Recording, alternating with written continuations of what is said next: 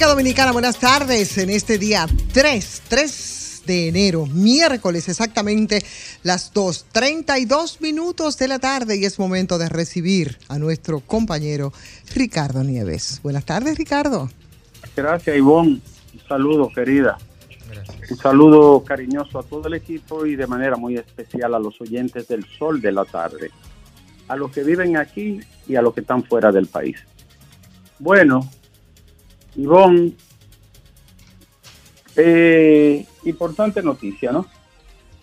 Importante porque se, se veía venir y se esperaba también. Ha caído en Manuel Rivera. Está en la justicia. Este hombre que tenía decenas de denuncias y querellas. 168. ¿Y, y qué, quién diablo protegía a este hombre? Que en tanto tiempo de denuncias y querellas no le había visto la cara a un juez ni a un fiscal. ¿Y qué, qué portento es este? No, no quiero decir que me alegre de su desgracia, porque esa no es la idea. Pero si usted le faltó a los que confiaron en usted, si usted defraudó a la gente que hizo sus inversiones confiando en su buena fe, si usted le falló a los dominicanos, a muchos de aquí que están en el exterior, y usted no le pudo responder en el tiempo, los términos y el plazo convenido, entonces la, justicia dice claramente qué es lo que debe de ocurrir. El hecho es que Emmanuel Rivera, implicado en una supuesta estafa inmobiliaria y su empresa Indisart, se encuentra detenido en la Procuraduría General de la República. 3 millones de dólares. 3 millones de dólares que no es jícara de coco. Hoy, tú sabes la gente que se ha fajado ahí, esos dominicanos que viven en el exterior, en Nueva York, la cosa este, dejando el pellejo en madrugada, para que luego entonces le salgan con, con una patochada. No, todo el apoyo a la gente que ha estado demandando justicia. De manera que veremos en los próximos días qué pasará. Otra noticia que llama la atención hoy era publicada por el, el periódico El Día que ha dado los últimos palos noticiosos. Valga los créditos. Señores, Miguel Gutiérrez, el narcodiputado del PRM, traficó 51 mil kilos en cuatro años. ¿Ustedes están oyendo? 51 mil kilos 30 kilos daba para en cuatro años. Pero venga, que hay una gente sola puede hacer eso. Que se entere, sin que Ni nadie 10, se ni entere. 15, ni 20, ni 30, ni 40, ni 50. Es una estructura que se necesita completa. ¿Y quién la recibe en Estados Unidos? ¿eh? La gran pregunta, ¿quién la recibía en Estados Unidos? Esa es la Nunca misma aparece. pregunta de siempre. ¿Cómo, ¿Cómo traspasa la frontera más segura, no? ¿Cómo Del mundo. calculan la tonelada o los kilos que entran? ¿Cómo lo calculan? No, porque él lo, él lo confesó. Ah, está en la, ah, ahí fue que ellos se enteraron. él está en el acuerdo, él lo confesó todo. Incluso se pone a una pena de 196 meses, pero no es vinculante porque el juez puede decidir lo que entienda una vez iniciado el proceso ya en jurisdicción. El hecho es que este hombre metió toda esa cantidad de droga del, en cuatro años y tú te quedas con la boca abierta. ¿Qué- ¿Dónde estaban los tontos de aquí y dónde estaban los tontos de allá? Y luego como hace una transición a una candidatura y saca cuarto y, y financia y hace de todo. El más votado. Una vergüenza también, además de que para él y su partido, una vergüenza también para la autoridad. Nadie supo nada nunca, sin embargo, un fumadorcito de los pies sucios y de la camisa rota, eh, to- lo, lo descubren y lo buscan abajo de la tierra. ¿Qué es esto? Bueno, es un abuso y un descaro. La idea tangencial de querer vincular la violencia de Haití a la República Dominicana y al tráfico de armas. Aquí hay bandidos que se prestan para eso. Yo estoy seguro que han traficado armas. Aquí hay bandidos civiles y militares que dan para eso y mapas, para traficar hasta el demonio. Ahora bien, la violencia y el descalabro de Haití, señores senadores americanos, no es producto de la República Dominicana, no. Ustedes sí tienen responsabilidad en eso. Que formaron parte de la minuta que terminó en un charco de mierda y no les resolvió ni un solo problema a Haití.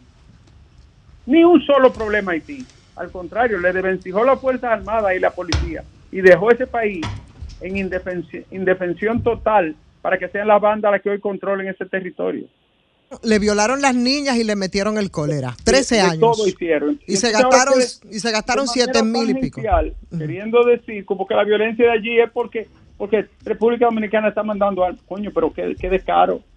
Me perdonen, ¿no? Porque ustedes son muy pundonorosos con sus ojos azules. Bueno, eso eso debe de recibir una respuesta contundente, pienso yo, de, del Estado. Y decirle quiénes son los verdaderos pioneros de este caos. Mira, falleció ícono de la televisión dominicana, una vida dedicada a la televisión. Falleció Anita Ontiveros. Llegó a este país a finales de los 60, con Horacio la, la Madrid, ¿lo recuerdan? Horacio La Madrid, sí. Y son pioneros de una generación que luego marcó a futuros productores, directores, actores en la República Dominicana, un gran, una gran impronta en la televisión. La noticia la dio nuestro amigo Severo Mercedes hoy Severo Rivera. perdón, Severo Rivera. Y atención, saludo a Severo, siempre querido y admirado. Y entonces falleció esta dama, pionera de la televisión dominicana. Una trabajadora capaz, increíble. Tuve la oportunidad de trabajar con ella en un programa que producía Jackie Núñez, se llamaba El Tiempo Pasa, eh, haciendo investigación con Maribel Contreras y Beth Marichal, y producido Ah. por Anita. Excelente. Yo estaba pequeño cuando eso, por eso no. en no el tengo 96, estabas tan pequeñito. tan- ¿En qué año fue? En el 1996. Eh, era adolescente. no Ah, puedo- ah, era adolescente. ah, sí, tiene que ser, sí. Y no estoy diciendo nada, ¿no? No, no, no, no. Señores, la verdad que las cosas de este mundo político a veces son dantescas, grotescas y horrorosas. Giffy Lee, narco, lavador, golpista y bandolero. ¿Eh? Y que des- desafiando el- en el canal. Pero, no, hombre, no, pero por Dios. En lugar de, de- de- de decir, déjame reencontrar conmigo mismo. Repito, narco, golpista, lavador y bandolero. ¿Eh? agitando y estimulando allí a, esa pobre masa irredenta y hambrienta con el tema del canal, es buscando capital político. Lo grande es que lo aplaudieron.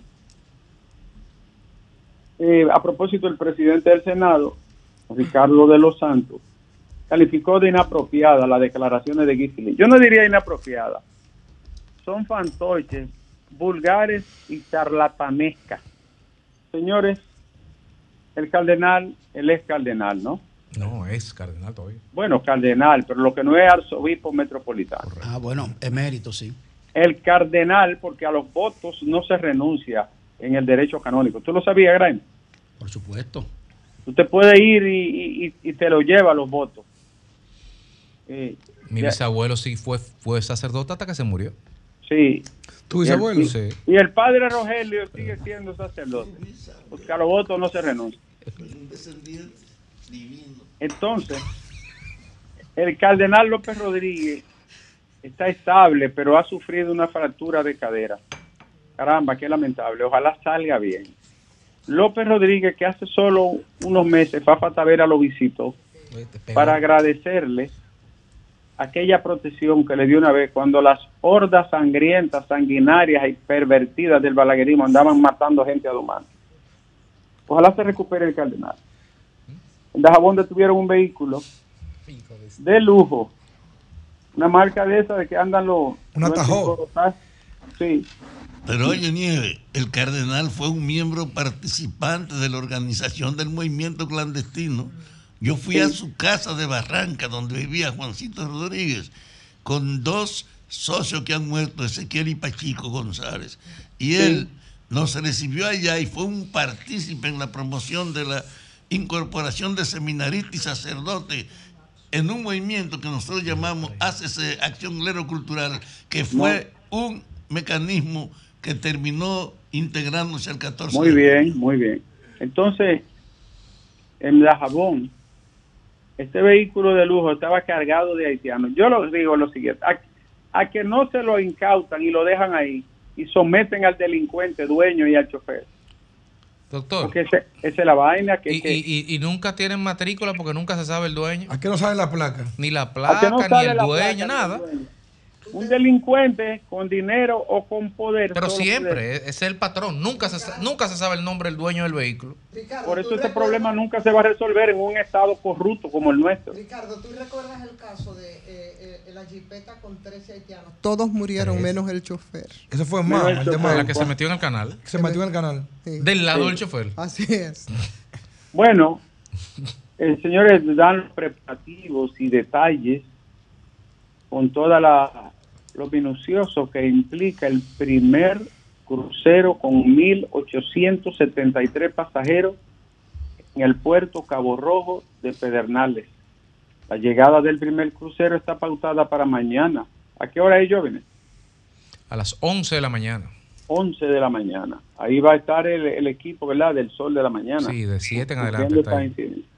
Mire, Salud Pública ha notificado 252 nueve casos de COVID. Hay 200 más que la semana anterior, lo que significa que hay un, un pequeño rebrote. El abogado de Juan del Franco dijo que él está bien. Teodosio Jaque Encarnación, el colega, dijo que él se encuentra bien. Él no está bien, él está estable, ¿verdad? Nadie está bien preso. Eh, de todas maneras, ustedes han visto las cosas que han ido surgiendo, ¿verdad? Claro. fotos, fotografías y videos por pila de este joven atleta con la jovencita menor. Sobre todo muchas que traen exculpatorias para un delito tan Pe- serio como el abuso pero, de menores. pero lo que yo digo es dónde estaba la familia de esa, de esa bebé que permitió eso Yo no soy ¿Y de la fue? familia, pero la mamá está presa. y que fuera público. Claro, Una pena, ¿no? así es. Eh, por eso es que tiene su memorias también. No, no- no la responsabilidad de él, que está clara y establecida, que es responsable, pero de que hubo tolerancia y permisividad, que la ley castiga como complicidad. Este es un hecho. Cuando se juntan la ignorancia y la necesidad, eso es explosivo y eso pasa No, mucho. no hay tanta necesidad, porque no es una familia, no es una familia de, de escasos recursos ni nada de eso. Incluso trabaja, tengo entendido, una institución o trabajaba bancaria, entre otras cosas. Bueno, eh, Alejandro, Alejandro. Alejandro, Alejandro te está escuchando. Dice él que está escuchando. Ivonne, mañana, mañana hay programa en, en Pedernales, ¿verdad? De- de- Sí. Del sol de la mañana. Así es. Eh, ¿Tú has leído la parábola del Señor cuando dijo, mañana uno de ustedes me traicionará? Pero No, no, doctor, no, de no, aquí, no, no. no. Alejandro, No. ¿cuál es que va a dar el beso de Judas. Mañana en Pedernales? No, no, doctor, no, no, no, no, no. Llévame. El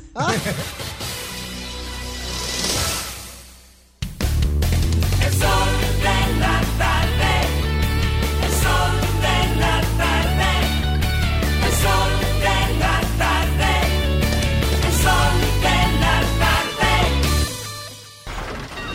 Comunícate 809-540-1065. 1-833-610-1065 desde los Estados Unidos. Sol 106.5, la más interactiva.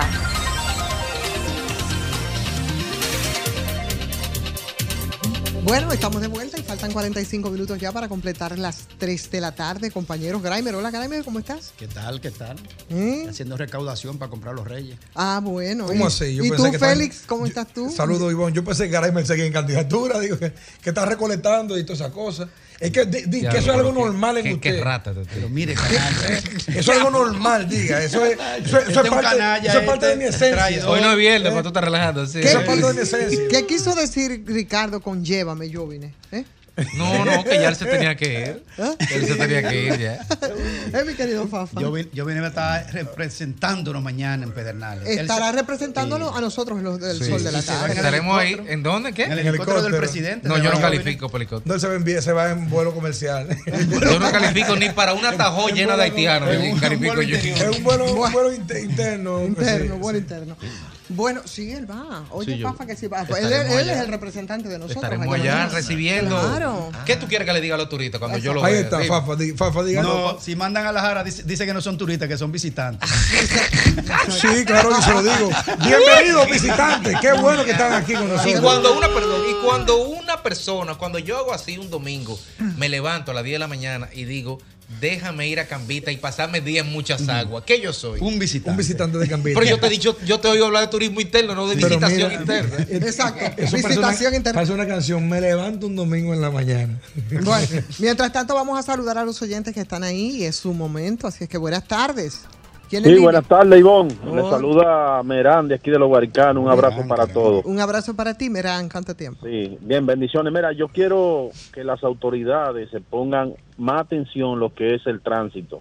Eso está matando gente, eso no tiene madre, Ivonne. Usted ve la estadística y a nivel mundial estamos número uno. Es decir, que al presidente de la República que haga algo con respecto a eso, Ivonne. Pase muy buenas No tardes. se va a poder, estamos en campaña. Buenas tardes.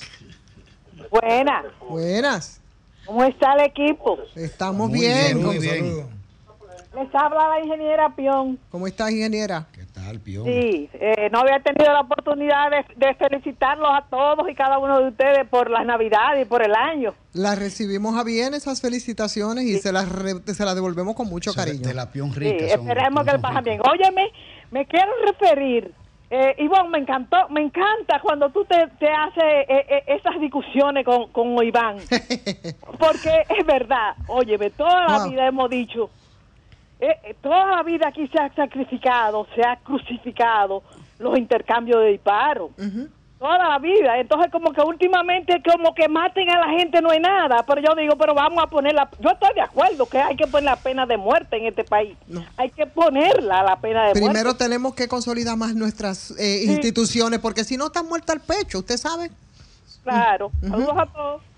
Eh, Bueno, pues saludos para usted, ingeniera. Gracias por estar con nosotros. Vamos a ver a quién tenemos en esta línea. Buenas tardes. Saludos mi gente, muy buena tarde. Mi nombre es Santiago Lebrón del Abanico Herrera. Hola, Santiago, ¿cómo estás? Estamos aquí, bien, eh, felicitándolo a todos por el año nuevo en especial al doctor Ricardo Nieves.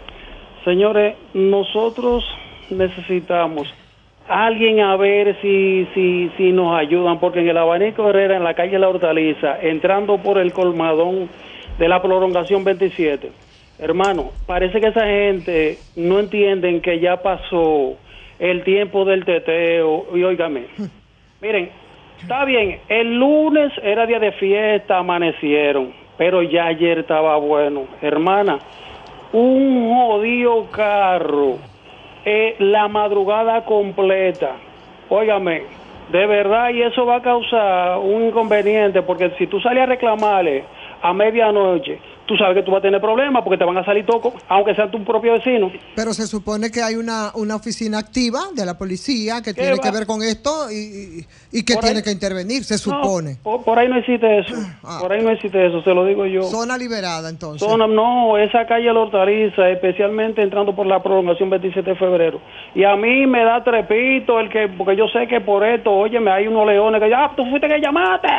y yo sé que eso, pero me da trepito porque está bueno ya. Bueno, pues atención ahí a la policía antirruido para que intervenga y en esa Mira, zona. mira cómo Porque el, ciudad- el dígame. ciudadano denuncia y, y lo que tiene lleno de temor, Tiene miedo. En, en lugar de ir al destacamento a establecer una No. denuncia formal. No lo hacen, no, lo hacen porque además no le hacen Lo caso. tiran para adelante, la propia policía Así tira, es. tira para adelante, porque la policía en esos barrios tiene contubernio con pandillas. Pues, porque tú sabes lo que pasa ahí, ¿verdad? Claro. Buenas tardes. tarde. Sí. Oye lo que me, oye lo que a mí me pasa. Yo soy viajante recurrente y dejo mi vehículo en el aeropuerto. Eh, en hace 15 días, cuando llego, me dicen que está lleno y que bueno, tiene la opción de tiene el vale parking. Que ahí. tiene que Pero dejar la llave. Pero entonces, oye, me se cobran 600 pesos. Y cuando yo miro la yarda de ¿Pero adelante, la yarda de adelante, está totalmente vacía. Eso Entonces, ¿qué yo hice? Me parqué, me lo dejé en la acera, ahí adentro, porque yo estoy pagando lo que cobra. Y cuando vine, pagué mis mis cuatro días. Pero mientras tanto me querían forzar que yo usara el vale parking cuando tenían, sin mentirte, más de 30 parqueos 40 disponibles. Y le obligan, es- y le obligan a dejar la llave. Para que pague el, el vale parking. Eso, 600 pesos de vale parking. Mi hermana pagó 6 mil pesos de parqueo en estos días y tuvo que dejar la llave. ¿Por cuántos días? Como por 6 o 7 días. Oye, Pero tuvo Yo que dejar cuatro- la yo llave. Por cuatro, por cuatro pagué, pa- pagué, sea, pagué tú- dos, dos mil y pico de pesos. Ah, pero sí. está bien, no hay problema. Pero lo que yo no voy a pagar un vale parking, no, perdón, el vale parking son seis, seis mil pesos. yo, yo, le- yo me arregué y dije que no, que yo, yo lamentablemente fui lo puse atento a mí en un lado que, como estoy pagando, y fui cuando llegué, fui- cogí mi carro y fui y pagué los días que yo lo usé. Muchas gracias. Muchísimas Pero gracias. ¿Tú, a tú te imaginas, Sí. Ivonne, Sí. tú irte, salir del país por X periodo de tiempo y en el aeropuerto, que sabemos lo que entra por el aeropuerto, tú dejarle la llave de tu vehículo a una persona y tú en otro país? No, Hey. eso está peligroso. Ah, pues eso es lo que están haciendo en Aerodón ahora mismo. no, porque mi eso está se lo hicieron. peligroso, no. y ella me dice, el problema no es pagar, el problema es que yo tuve que Oh, dejar mi llave. Yo yo- no sé lo que pasó con Oye, ese si tú carro. sales en tu vehículo y, te, pa- y te Ah. paran en, en- en- en el, en el Te para el peaje, dicrin allá adelante. y, Yo no y hay aunque sea una sopita ahí. Ah, Yo ¿Quién- no la dejo por ningún motivo. Porque que llamen entonces- y me digan que no, que no es verdad. Esa, es así. Yo no sé de qué, qué tan formal eso se hace, pero ¿qué tú crees que No, puede no, pasar no, con pero- tu vehículo? Pero si en un ¿Eh? estacionamiento. Lo que ¿por qué hay quiere el parking. Si en un estacionamiento, ¿por qué hay que dejar la llave? Exacto.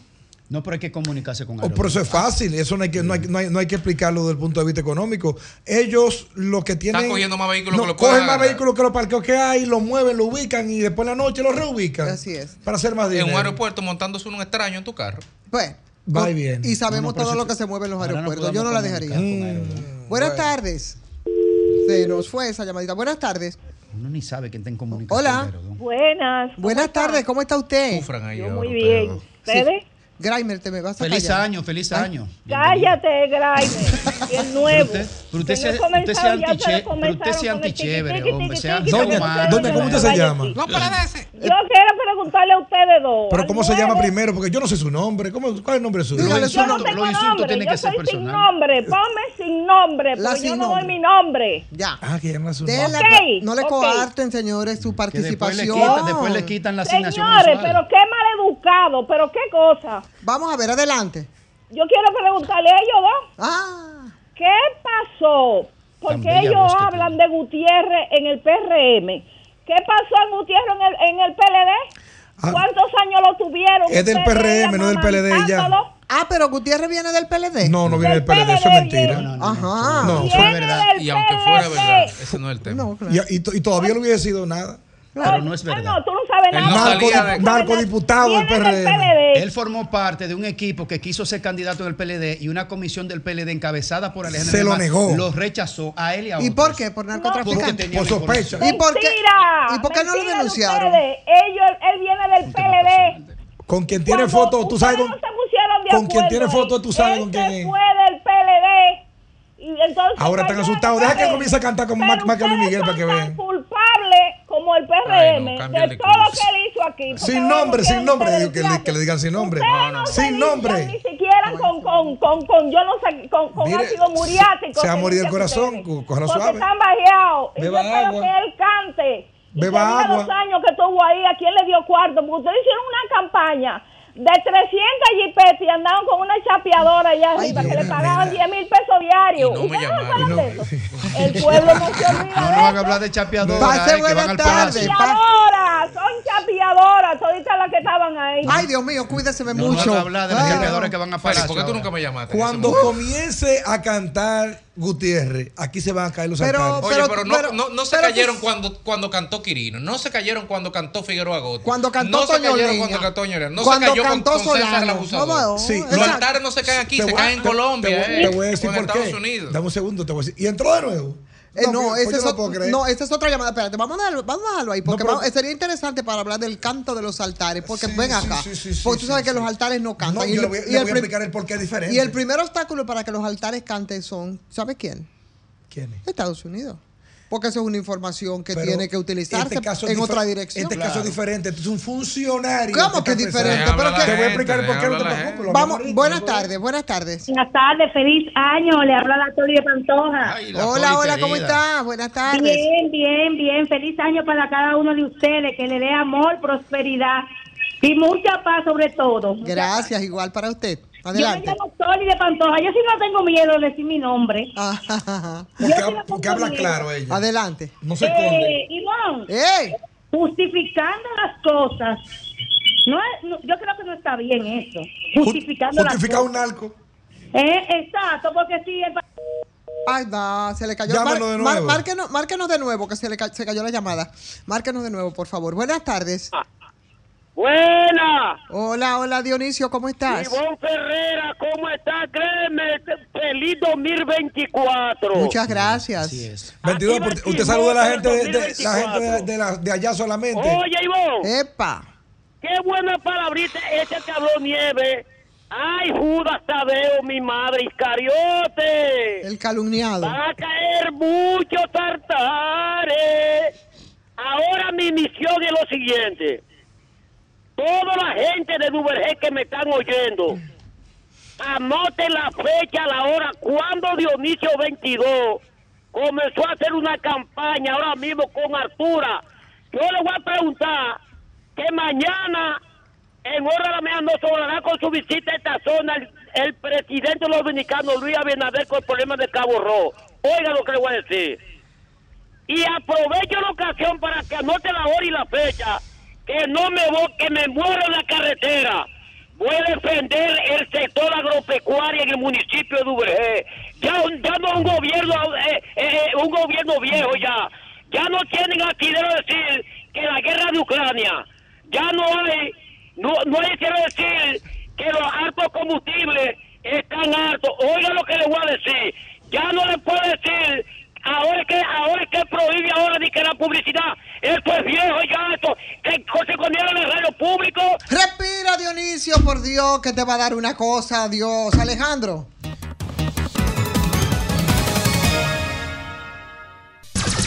Son 106.5.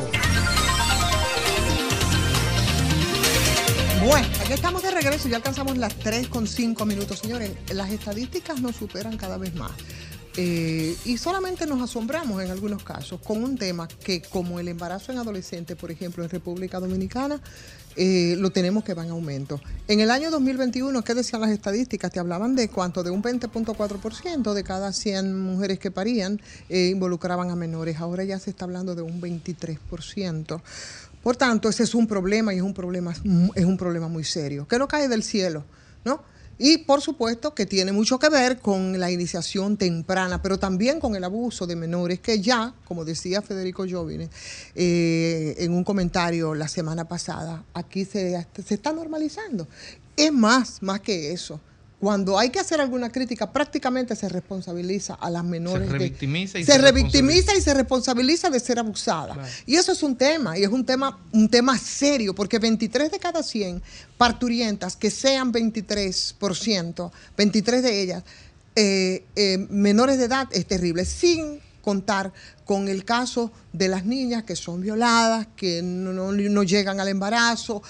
Eh, es un tema. Y, lo, y hago referencia a esto porque mucho más allá del caso Wander Franco, que qué bueno que sirve por lo menos para que pongamos en relieve y sobre la mesa un tema tan lacerante como los embarazos en adolescentes en República Dominicana, muy por encima de, los que, de lo que ocurre con los, la mayoría de los países de la región, que nos invite un poco a reflexionar en esa dirección. ¿no? ¿Qué pasó? Bueno, así es, parece que la carrera de este, pelo, de este joven pelotero, porque también es una persona muy joven, bueno, eh, ahí va a tener sus consecuencias, eviden- evidentemente. Ahora, a mí, la verdad, coincido con, con Federico, a mí me plantea la reflexión frente a un fenómeno muy serio que son, es el embarazo de, de adolescentes en República Dominicana, con las implicaciones que eso tiene, Grimer, porque cuando esto ocurre, lo primero es que estas jóvenes terminan eh, abandonando las escuelas o las terminan Ahí excluyendo. detalle. Ahí está el detalle. Mira, yo trabajé. El círculo vicioso Sí, yo trabajé por mucho. El círculo Yo vicioso. trabajé por mucho, como por alrededor de uno o dos años en el Ministerio de Educación. Y, y trabajaba justamente en la Dirección General de Participación Comunitaria, que es la que se encargaba de la creación de las ATMAES, de la Asociación de Padres, Madres y Amigos de la Escuela. ¿Qué sucede? Tú tienes, tú, tienes un- tú tienes un ciclo que necesita el acompañamiento obligatorio de la sociedad para la escuela. Cuando una adolescente no tiene vinculación en la escuela, pero tampoco tiene ningún tipo de seguimiento, y en su casa le está criando un tío, un vecino, un abuelo o una abuela, y no hay un padre que se hace responsable para dar seguimiento a esos fines, pero tampoco desde la escuela no hay ningún tipo de señalamiento ni de reclamo. En ocasiones, porque no hay a quien reclamarle inclusive. Yo creo que es necesario que las políticas públicas desde el Estado puedan enfocarse a fortalecer ese tipo de instituciones como son las asociaciones de padres, madres y amigos de la escuela, igual que juntas de vecinos. Mire, yo conozco, y con esto todo y paso Federico, yo conozco, por ejemplo, un caso del PROPEP. Bueno, antes era llam- DIGEPEP se llamaba. DIGEPEP cogió alrededor de unas 100 jóvenes, creo que en la parte alta de aquí de la capital, en la, en la circunscripción número 3, y tomó 100 jóvenes y la introdujo en un programa de, eh, de baile. Era con baile. Estos bailes con zumba y esas y esas cosas. Y en cuatro años no salió embarazada ni una sola. ¿Usted está escuchando? Y eran niñas, adolescentes de 13, 14, 15, 16 años, se involucraron en programas educativos y deportivos, como se hizo de, de, de- de Propep en esos momentos, y en cuatro años no salió embarazada una sola. Hay que involucrar a los niños desde las escuelas y los programas desde el Estado para protegerla. Mira, el problema es que tú hablas de, de políticas públicas, y estoy de acuerdo contigo. El problema es que la política pública la formulan, la diseñan y la implementan los políticos. Y los políticos, que son los más compicos representantes de una sociedad, en cualquier sociedad, en cualquier país, en cualquier época, eh, pues validan esa actuación y validan ese marco e incluso se protegen y lo protegen. Escógeme un periodo, escógeme un cuatrenio del presidente que tú quieras y busquemos un ejemplo. Hubo un alcalde, me parece, no puedo afirmarlo, que fuera, era del PLD, creo que en la mata de Santa Cruz, en, que tuvo un tema en hace 8 o 10 años, pero tuvo Bernardo Alemán de Montecristi y de otros partidos. Pero olvidémonos de todo eso que fue el pasado y vámonos al pasadito, al de los 3, 4 meses. Aquí hubo un partido, el principal partido opositor, cuyos muchos de sus dirigentes, no puedo decir el principal, no puedo decir que el presidente Fernández dijo eso, estaban defendiendo una actitud de un político que tuvo un tema con una menor también. Entonces, aquí hay un marco mental que permite que aquí todo el mundo agua, anda con una botellita de agua para diluir la vaina. Para echarle, de una vez tratar de decir, no, pero espérate, eh, eh, esa muchacha se ve muy adulta. Bueno, Esa pero ¿y qué muchacha es una tigra, una sabe tigra. mucho, Mira los videos, te enseñan el video de, de la muchachita en- de nalga, sí, pero el problema Mira es- cómo se viste, El problema oye. es que la ley establece que no tiene mayoridad de edad. Entonces, por es. lo tanto, es menor. Lo siento. Lo siento. Y el Estado de Derecho, si va a funcionar en algún sitio, que por lo menos funcione ahí. Entonces, lo de menos, a mí lo que menos me preocupa es la carrera de este muchacho, que yo sé de paso también tiene 22 años. Lo estamos jugando de los 40, de los 50, de los 60 años de edad. Pero Otro un muchacho también. Pero un muchacho, sí, el problema es que en el Estado de Derecho se separa el, el, el parteagua, es una cédula. Y él es mayor de edad y ella es menor de edad. Entonces, es lamentable, pero si para algo tiene que servir esa desgracia, para ambos, pero si para algo tiene que servir esa desgracia, es para que podamos sacar un mensaje a esta sociedad y, y- y por Exacto. algún lado empecemos. Gray, Gray, mira, tú sabes una cosa, Gray, para pasarte, eh, para pasar contigo, eh, que el tema, y, y por eso a mí me preocupa tanto, a partir de esas situaciones de abuso de poder, por muchas razones que se da, es que la consecuencia es eso, ¿no? Un tema social, es más, es un tema casi de salud, el tema de, la, de los embarazos en adolescentes, porque nosotros tenemos una tasa de fecundidad como si nosotros fuéramos un país rico, 2.2 niños por, por, por mujer. Entonces la preocupación se concentra además en esa elevada eh, eh, preocupación que concentra los embarazos, pero también eh, la mortalidad materna, que está bastante relacionada con los partos a temprana edad. Todas las consecuencias son producto de eso. ¿Mm? Pero ese 2.1. O 2.2. Sí.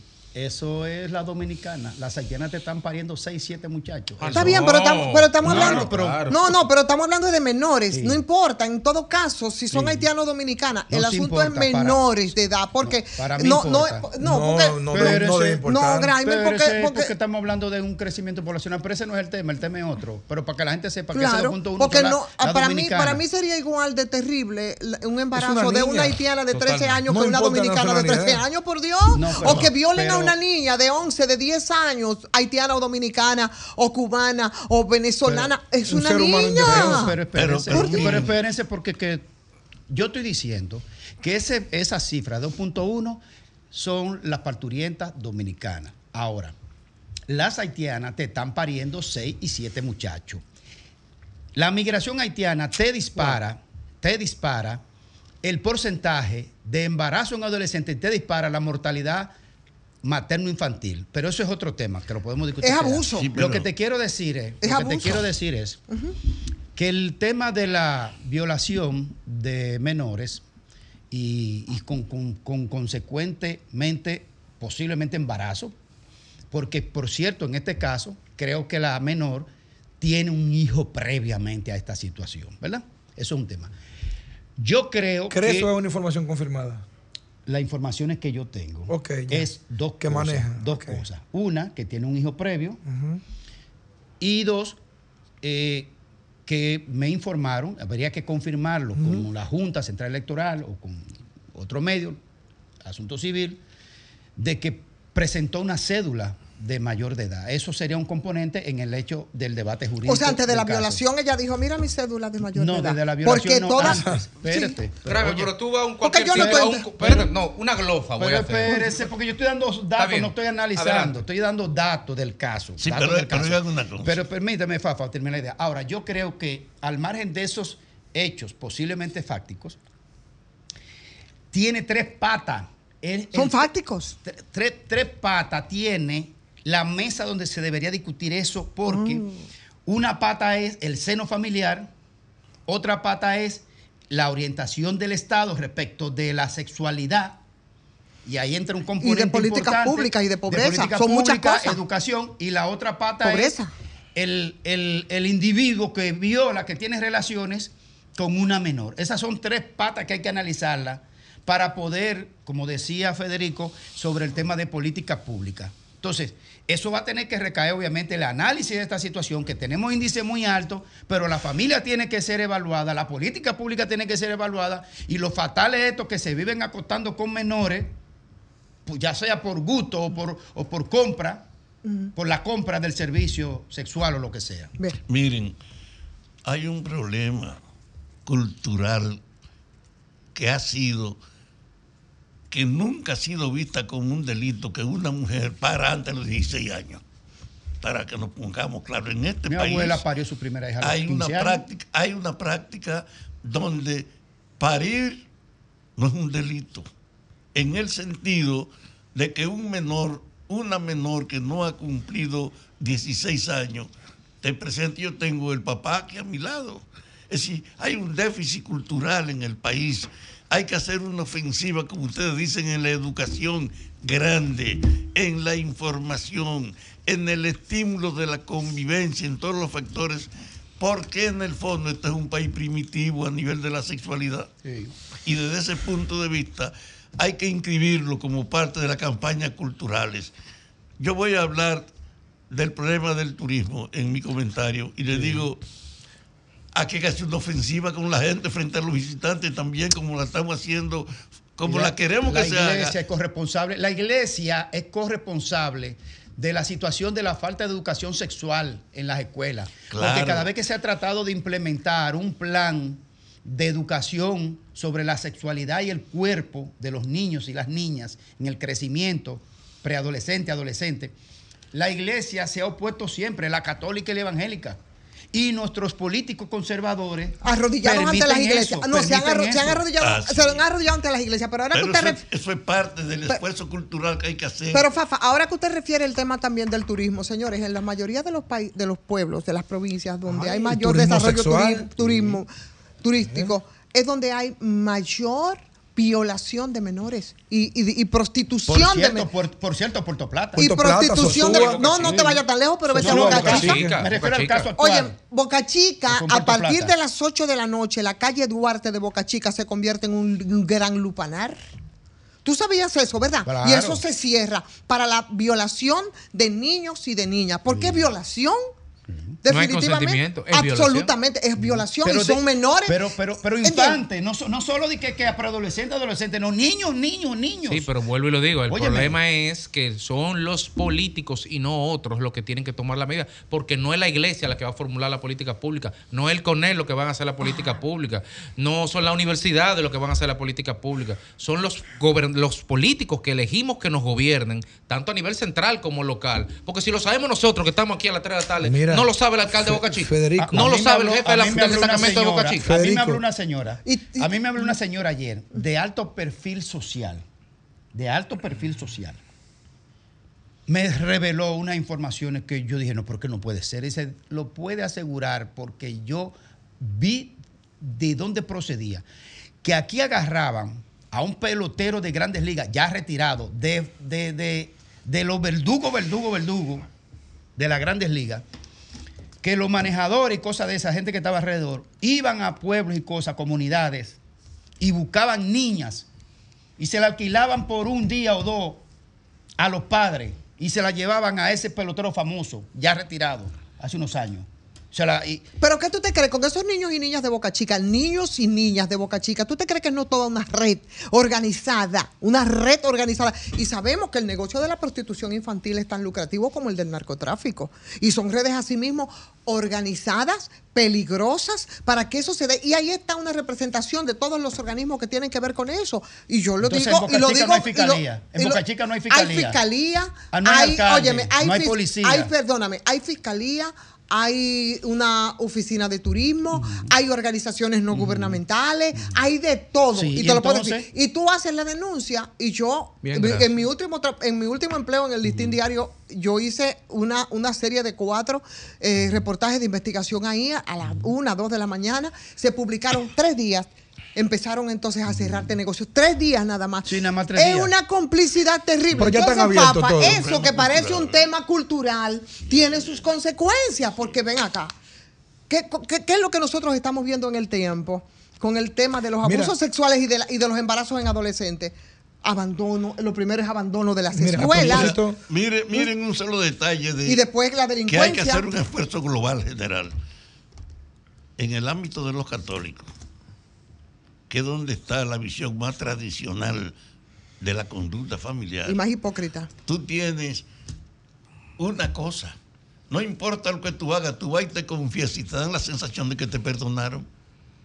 Es decir, hay una falsedad en el cristianismo con el problema de darle al cura el poder de ser un manejador del delito sin consecuencia para... Tú sabes lo fácil que es. Yo voy y me confieso y en la medida que le digo, yo tuve un acto de sexualidad y es una jovencita, lo primero es, tuviste la sexualidad sin estar casada. Te lo dice el cura, sí, así es. Entonces, te declara con una penitencia de rezar dos Padres Nuestros una Ave María que tú estás libre. Hay que hacer un esfuerzo de verdad global Tú estás tan en libre, la educación. estás tan libre como la cantidad de condones que debajo de muchas sotanas aquí están para violar muchachitos. Yo- yo- para mi bisabuelo nunca usó condón. Ok. Sí, mira, yo conozco. Ustedes, al igual que yo. Es una manera de decir que ellos quieren entonces, ellos te quieren que Pero tú no oyes lo que te dice es que su abuelo era cura. Al, al igual que yo, ustedes conocen a Marco Antonio Muñiz, el artista, el gran artista mexicano. Él narró aquí una vez, porque él era muy en llave de, de- de varios dominicanos y compadre de Freddy Vera. mucho el país. Sí. Él fue a Puerto Rico una vez a un concierto y se encontró en un ascensor. Cuando entró al ascensor, había una jovencita ahí, puertorriqueña, y ella lo, lo como lo sedujo, trató, ¿cómo se llama eso? Cuando él lo abordó sexualmente. Seducción, de Seducción. Seducción. No, pero no él a ella, ella a él. Lo, lo reconoció como artista. No, él- porque no aplica, porque ella es menor. No, no, pero oye, Lo lo- provocó, tú dices. Pero oye, ¿qué dice? Pero, pero oye, oye lo que él hizo, para que usted vea lo que es la conciencia respecto de eso. Legalmente una menor No, no le dijo, ¿y quiera". qué edad tú tienes? Pero que la está viendo entera, tú sabes. ¿Y qué edad tú tienes? Tanto, menor le dice, Pues yo seguiré viniendo a Puerto Rico. Desde que tenga mayor de edad, avísame que, que vamos a juntar. Alejandro.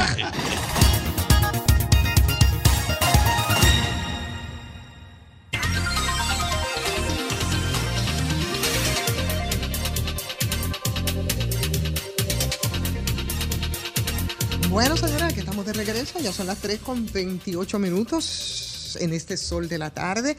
Y como decía Ricardo Nieve cuando introducía esta, esta- este espacio en el día de hoy, por fin apresaron a Emanuel Rivera, que es el propietario de la empresa Indizaro. Así se llama, Indizaro, ¿verdad? Eh, ¿Cuánto tiempo tenía este señor con este grupo? Con, 100, con 128 querellas que involucraban la suma de 3 millones de 128 dólares. querellas. Así es. Y aquí hay gente preso por un gallo. Que- aquel- para el Y- que y no- por un aguacate. Para el No que no sabe, para el que No. no sabe quién es ese señor, él es un agente constructor inmobiliario. Le vende sueños y proyectos a gente sobre todo que está en el exterior, que quiere invertir, le retiene el dinero y no le entrega el inmueble. Nosotros recibimos una colaboradora eh, Sí, no, varias de, de Nueva. York que vinieron aquí. Estamos hablando de, comisiones, sí. de un tema que uno ni sabe qué pensar porque es un tema que se está ventilando en, los, en las principales planas de los principales medios, en redes sociales. Y el único que se hacía oídos sordos, no sé por qué razón, era, era el- parece que era el Ministerio ¿Qué Público. preguntamos? O sea, que ¿quién- preguntamos quién y le quién- protege? y todo el mundo, ¿y quién, ¿Pero quién le protege? protege? Porque es imposible que una persona que presuntamente haya eh, hecho tan eh, perjuicio, ocasionado perjuicio a tantos ciudadanos, esté en la calle libre y campante. Y algunos, eh, lo que decían en el caso de ellos era que estaban siguiéndole el rastro al dinero para ver no sé cuánto. Pero por fin, es verdad, para tranquilidad de todos los que están involucrados y que se sienten estafados y que involucra esa suma, que no es cualquier cosa ciertamente, bueno, pues ya el señor Emmanuel está preso. Pero tenemos aquí a Dayanara Borbón, que es de los, de los, de los estafados, ¿no? En esta, en La- esta situación. eh, eh, ella que habla tanto de estafa, míralo ahí. Dayanara ¿Qué Borbón, problema? que es del grupo de Acción Rápida, ese grupo de trabajadores comunitarios. Estuvo aquí con nosotros. Estuvo aquí con nosotros, claro. Dayanara, qué bueno recibirte. Sí, gracias, Ivonne. ¿Cómo están todos por ahí? ¿Bien? Muy bien, querida, muy bien. Eh, Adelante. Sí, Dayanara, adelante, te escuchamos. Por fin está preso entonces el, el señor Emmanuel eh, Rivera. Sí, pero nosotros, eh, como le está- estábamos comentando ahorita en el grupo de WhatsApp, en el grupo de los afectados, eh, estamos, no vamos a celebrar todavía porque nos resulta un poco extraño que al señor lo hayan dejado pasar su Navidad, su Año Nuevo. No es que seamos incrédulos, pero eh, nos la esperanza ya nosotros hasta la habíamos perdido y no en, en otras ocasiones cuando hacen este tipo de apresamiento siempre hay un aparataje fotos videos nada de eso pasó el señor lo han cuidado muy bien. Entonces tememos que sea qué sé yo que lo para la reelección dar un golpe de reelección no sé estamos bien incrédulos no esperamos que que sí que nos hagan quedar mal y que sí se cumplan las leyes Entonces no hay, no hay, no hay, no tienen casco ni esposa como todos los, todos los que llevan a la cárcel o los presos, no, los yo lo- la foto, sí, la foto que nos mandaron, se ven ellos muy sentados ahí haciendo sala en el Ministerio Público, no se ve como todo ese aparataje, mm, o sea, tal vez yo estoy exigiendo mucho, pero estoy comparándolo con otros casos. O con todos los casos. Entonces, como yo digo, eh, y les comentaba a los compañeros que ya somos compañeros de lucha, porque, ¿verdad? Claro. Tenemos tres meses y pico en esto, que eh, vamos a seguir presionando, la lucha no termina. Esto, ahora que Jaina empieza a moler, eh, tenemos que seguir presionando al Ministerio Público para que se cumplan las leyes según especulaciones, porque todavía nuestros abogados no le han dado información. Está preso el señor Ledesma, el hijo todavía aún sigue suelto, está preso el contable, hay unos cuantos vendedores presos también, eh, le han incautado eh, algunos terrenos que tenía por ahí cerca de Baní y Sao, eh, según especulaciones, esas, esas son cositas que se han filtrado, pero no tenemos seguridad de nada de eso, Ayer, pero sí, ajá. Ayer conversábamos precisamente con Félix Portes, que ahora dice, bueno, que funge dizque como asesor de, Legal. de asesor legal. de ¿Es su este abogado señor. o asesor En Asesor. principio Él- fue consultado. Él sí, decía parece. que era como consultor, era asesor y que él lo que le había asesorado era que empezara a devolver eh, parte de ese dinero y que lo estaba haciendo. Eh, ciertamente Sí. le ha estado devolviendo Yo- ese dinero, Dayanara. Bueno, te voy a hablar con toda honestidad porque, ¿verdad? No voy a decir mentira. Él le devolvió a seis personas, apellida Montero, que son las, el segundo grupo de personas que hizo mucha opinión pública. familia Montero. Y ellos lo quitan, la familia Montero, la que es policía, para quitarla de los medios a ellos. Pero imagínate, a seis, ocho personas que le devuelvan de 128 querellas que hay. Y no estoy hablando de querellantes. Estoy hablando de querella porque, por ejemplo, la querella nuestra como familia es una sola, pero está mi hermano como afectado, mi hija y mi esposo. Hay una querella de, de la arquitecta Yuri que son 11 personas. O sea, hay más querellantes, eh, pero querella en sí, hasta la semana pasada teníamos 128 eh, documentadas. Eh, el Felipe Porte, yo entiendo que ha querido como desligarse del tema porque sabe con quién, con el tipo de, de delincuente que está bregando. Es lo que me da la impresión. Porque se quiere como lavar las manos, su asesor legal. Oye, a usted le están pagando su cuarto. Él es que hace las entregas, eh, las entregas que se han hecho en la oficina de Santiago. Él le entregó a una señora y la señora le dice, pero ¿y por qué yo tengo que venir tan lejos a buscar mi dinero? Y él le dijo que temía que le fuéramos a hacer un piquete o algo así. O sea, Felipe Porte sabe más de ahí. Lo que pasa es que se está, es un manejo que él está usando. Estaban tratando de dilatar. Quiero públicamente, Ivonne, agradecerte que tú dentro de un tema que no tenía nada que ver con la estafa, que estaban hablando del tema del pelotero, eh, tú fuiste la voz de, de nosotros como grupo y, y, y, y le, te atreviste a, hacerle, a sacarlo a él y lo agarraste fuera de base y le hiciste esa pregunta. Te lo agradecemos de verdad de corazón. Bueno, es un tema que impacta a la colectividad y definitivamente eh, había que hacerle la pregunta, ¿no? El siguiente paso, el siguiente paso a partir de ahora, ¿qué, ¿usted tiene un Bueno. equipo colegiado de abogados para todos o cada quien tiene sus abogados? Mira qué sucede. Nosotros para el día de hoy precisamente a las once y media teníamos una cita con el defensor del pueblo, porque aparentemente el señor Ulloa eh, no ha entendido que la diáspora dominicana también es parte del pueblo. Entonces, eh, en un principio lo solicitamos, nos dejaron en visto, pero yo seguí insistiendo, hicimos la, la, la cita para hoy en la mañana. Al su- amanecer nosotros con esta situación, cancelamos, pero dejamos abierta eh, la posibilidad de reunirnos con él porque esto apenas comienza.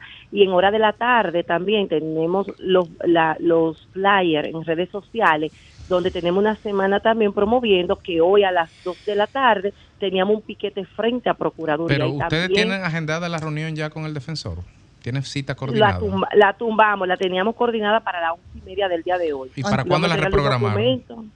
No, todavía él no nos ha dado, no, no, yo la dejé abierta, hablé con su secretaria Virginia y le dije que no la dejara ahí abierta por el tema de que sí lo vamos, vamos a necesitar que Porque él estuvo fuera del es país como 10 proceso días, recuérdate de eso. Él estaba por Europa. Y él, es- sí, y él es estaba, muy pero- eficiente dando respuestas, es la verdad. Así bueno, pero antes antes de ahí, hace como un mes y pico, cuando yo estuve en República Dominicana, esa eficiencia conmigo no, no se dio, pero está bien. Quizá no estaba en el país, cuanto, en cuanto al tema legal, eh, eh, nosotros intentamos de que un solo abogado representara varias personas para que fuera más menos traumático y más fácil el proceso.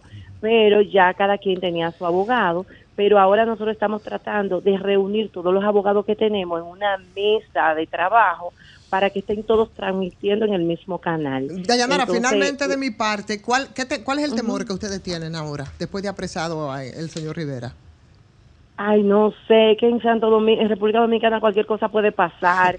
Eh, nosotros estamos, nosotros estamos, tú ves, como cuando tú tienes como esa mezcla de sentimientos, tú estás contento porque estás preso, pero eso nos costó a nosotros tres meses de lucha, tú ves. Entonces no sabemos con qué nos van a salir, pero vamos, vamos a darle el beneficio de la duda a Jenny Berenice y al equipo que está trabajando, porque supuestamente el estado financiero del señor estaba un poquito sustancioso, que fue algo que se está especulando por ahí, o sea, tal vez pueden resolvernos a nosotros los afectados. Por- pero yo entiendo que aunque nos devuelvan, porque eso es lo que nos interesa, lógico que nos devuelvan el dinero, pero el daño que él nos hizo a nosotros emocional, eh, todo lo, lo, el trauma que hemos vivido como eh, afectado de esta situación, eh, eh, al país también, porque esa protesta que nosotros hicimos en el aeropuerto, yo sé que de, de algún modo le hace daño al Pero- país también, todo eso fue provocado por él. Yo vine.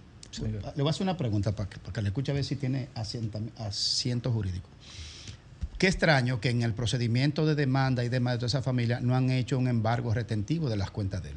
No, pues tiene que hacer la querella, han puesto la querella Sí. y ni siquiera se han... Ahora mismo Sí, ya le perdón, tomaron para interrogatorio. Cuando nosotros eh, nos reunimos con Jenny Berenice, fue una de las preguntas que se le hizo, que si estaban las cuentas frisadas y eso le dijo una de, la, de las afectadas. Y Jenny Berenice le dijo que no podía darle esa respuesta. No hay un título Entonces, yo ejecutorio. dije- Entonces yo dije, yo dije, bueno, fue un joven que es uno de los afectados a depositar 1.800 dólares eh, en, esa, en esa semana y cuando él le dijeron que estaba bloqueada, que él no podía eh, efectuar el depósito, entonces sí estaba eh, eh, Bueno, lo que pasa es que tú, señalas que hay 128 querellas, entonces, Ajá. primero, todas son independientes entre sí y habrá que ver el curso procesal de cada una de ellas y, lo- y, los, y los diferentes documentos probatorios o vinculantes de cada una de ellas. Todas son diferentes. Entonces, quizás, Tratamos. quizás a lo mejor alguna tendrá una fecha cierta de entrega o algo y quizás por ahí, en otra jurisdicción, pues se pudo poner un embargo preventivo.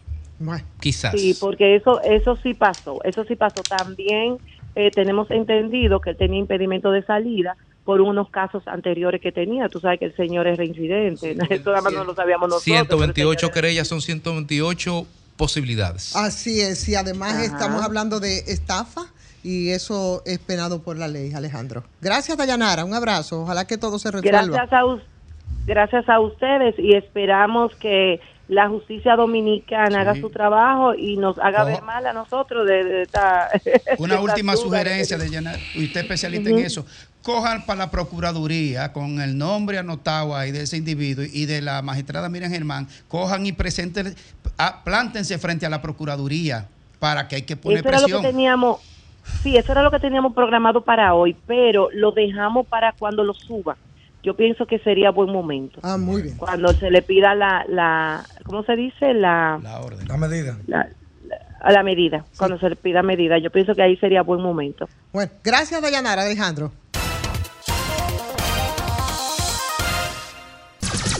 Sol 106.5. aquí estamos, señores. Regresamos cuando faltan 15 minutos ya para que sean las 4 de la tarde. Vamos a hablar más adelante sobre el tema de los motoristas, hombre. Ayer fuiste tú, Graimer, que, que, que- o, o- o Félix, que trató el tema. Eh, De los accidentes. Sí, de los accidentes, pero sobre todo de las propuestas que se han hecho. Yo creo que no hay voluntad No, para Federico lo resolver eso. abordó hace, hace unos, hace unos, Hace unos hace días. Sí, así es. Bueno, vamos a dar mientras tanto la bienvenida a nuestro querido Fafa Tavera. Buenas tardes, Fafa. Gracias, gracias, madame. Miren, yo soy de lo que está convencido que este país tiene un nivel de degradación y de podredumbre que hay que lograr que se cree la conciencia de la cooperación para enfrentar los problemas por la diversidad de orígenes y de evidente manifestación que tienen todas las adulteraciones. Aquí estamos hablando de un caso. ¿Tú te imaginas esa idea de 128 denuncias? ¿Y qué ministerio público tenemos en este país? Ahora, ¿qué pasa?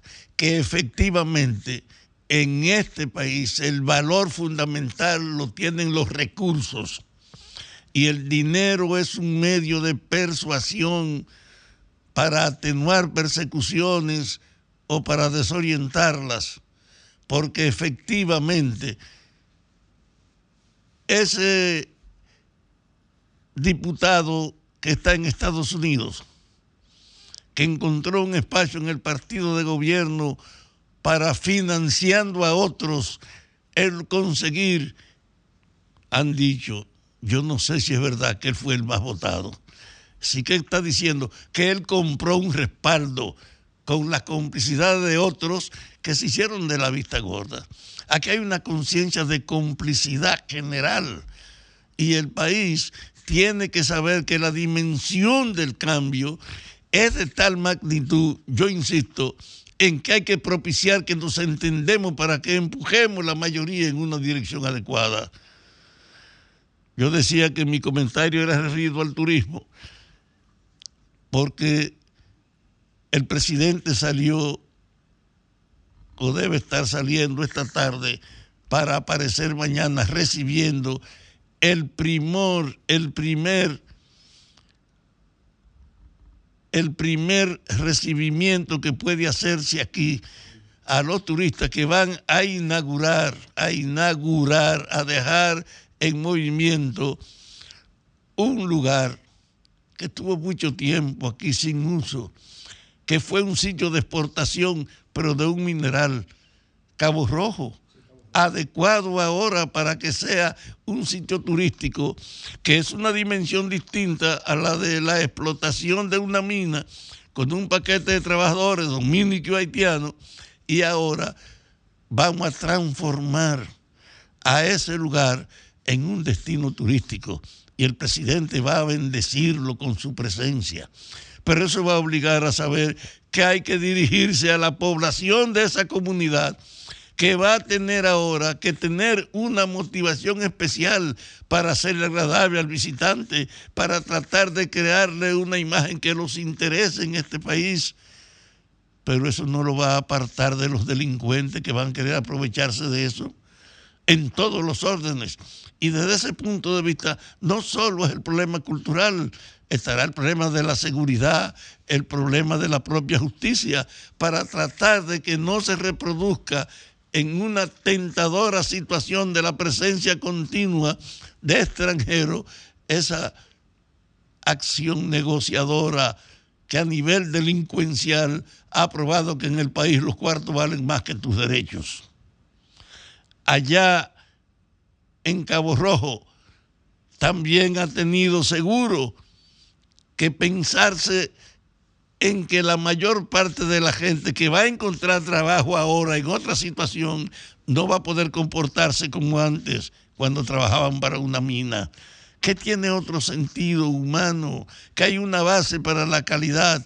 Y por eso el problema de la educación, de la cultura, de la propaganda, que en un pueblo como ese de Cabo Rojo hay que impulsar, es un factor que el gobierno tiene que manejar y que estimular, porque no basta solo con abrir la oferta turística, esperando que los buques vengan y que la gente en la calle consiga intervenir con los viajeros y hasta estafarlos si pueden.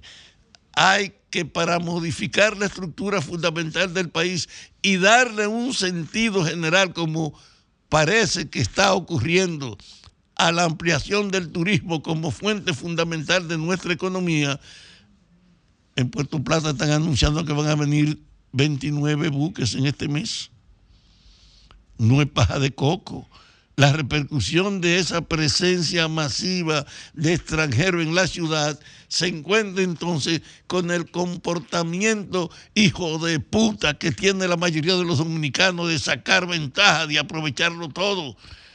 En la medida en que el turismo crece, tiene que crecer una política general de estímulo cultural, de mejorar la educación, de tener en la promoción un recurso que ayude a que esta expansión que se nos está imponiendo de convertir el turismo en nuestra base sea objetivamente una marca de éxito para los dominicanos y no una fuente de denuncia. Esa vaina de que de 128 condena, persecuciones, denuncia, te dice que no tenemos autoridad para enfrentarnos a las persecuciones. Y el mismo hecho de ese déficit del Ministerio Público que obliga a que el gobierno trate de echar hacia adelante la idea de mejorar la justicia, que insisto, con tres procuradores no es verdad que es suficiente. Se vio muy bien claro tres procuradores, pero la gente sabe que no son suficientes para adecentar y hacer eficiente la justicia. Y eso pasa también con las relaciones humanas en todos los órdenes. Este país está en un momento extraordinario y yo reitero, el presidente está ahí porque él ofreció transformar el Estado, porque él ofreció un conjunto de reformas para modificar este país y no ha actuado con la fuerza de sus palabras y de su compromiso. Porque en el fondo él no pudo actuar desde que llegó y no ha tenido una política constante de seguir impulsando el cambio, porque ahora el problema electoral lo que lo pone en la campaña.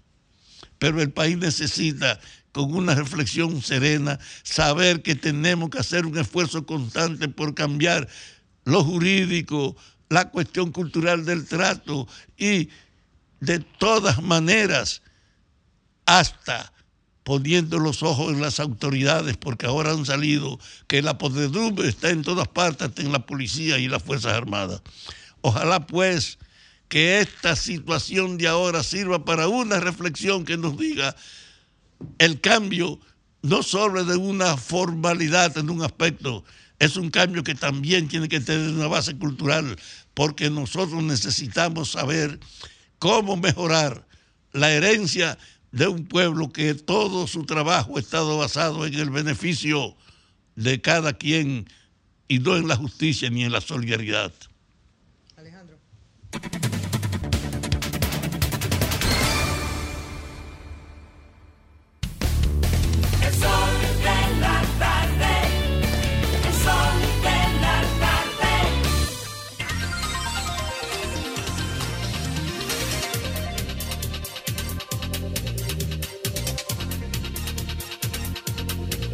estamos y faltan siete minutos ya para las cuatro de la tarde. Federico, Bueno, yo Félix. quisiera decir simplemente a mi nombre y a nombre del equipo, me imagino. Claro que sí. Agradecer a, a nuestro directo amigo Guido Gómez Mazara por venir aquí, como todos los años, Ay, este, sí. prim- este 2024, a traernos estos libros.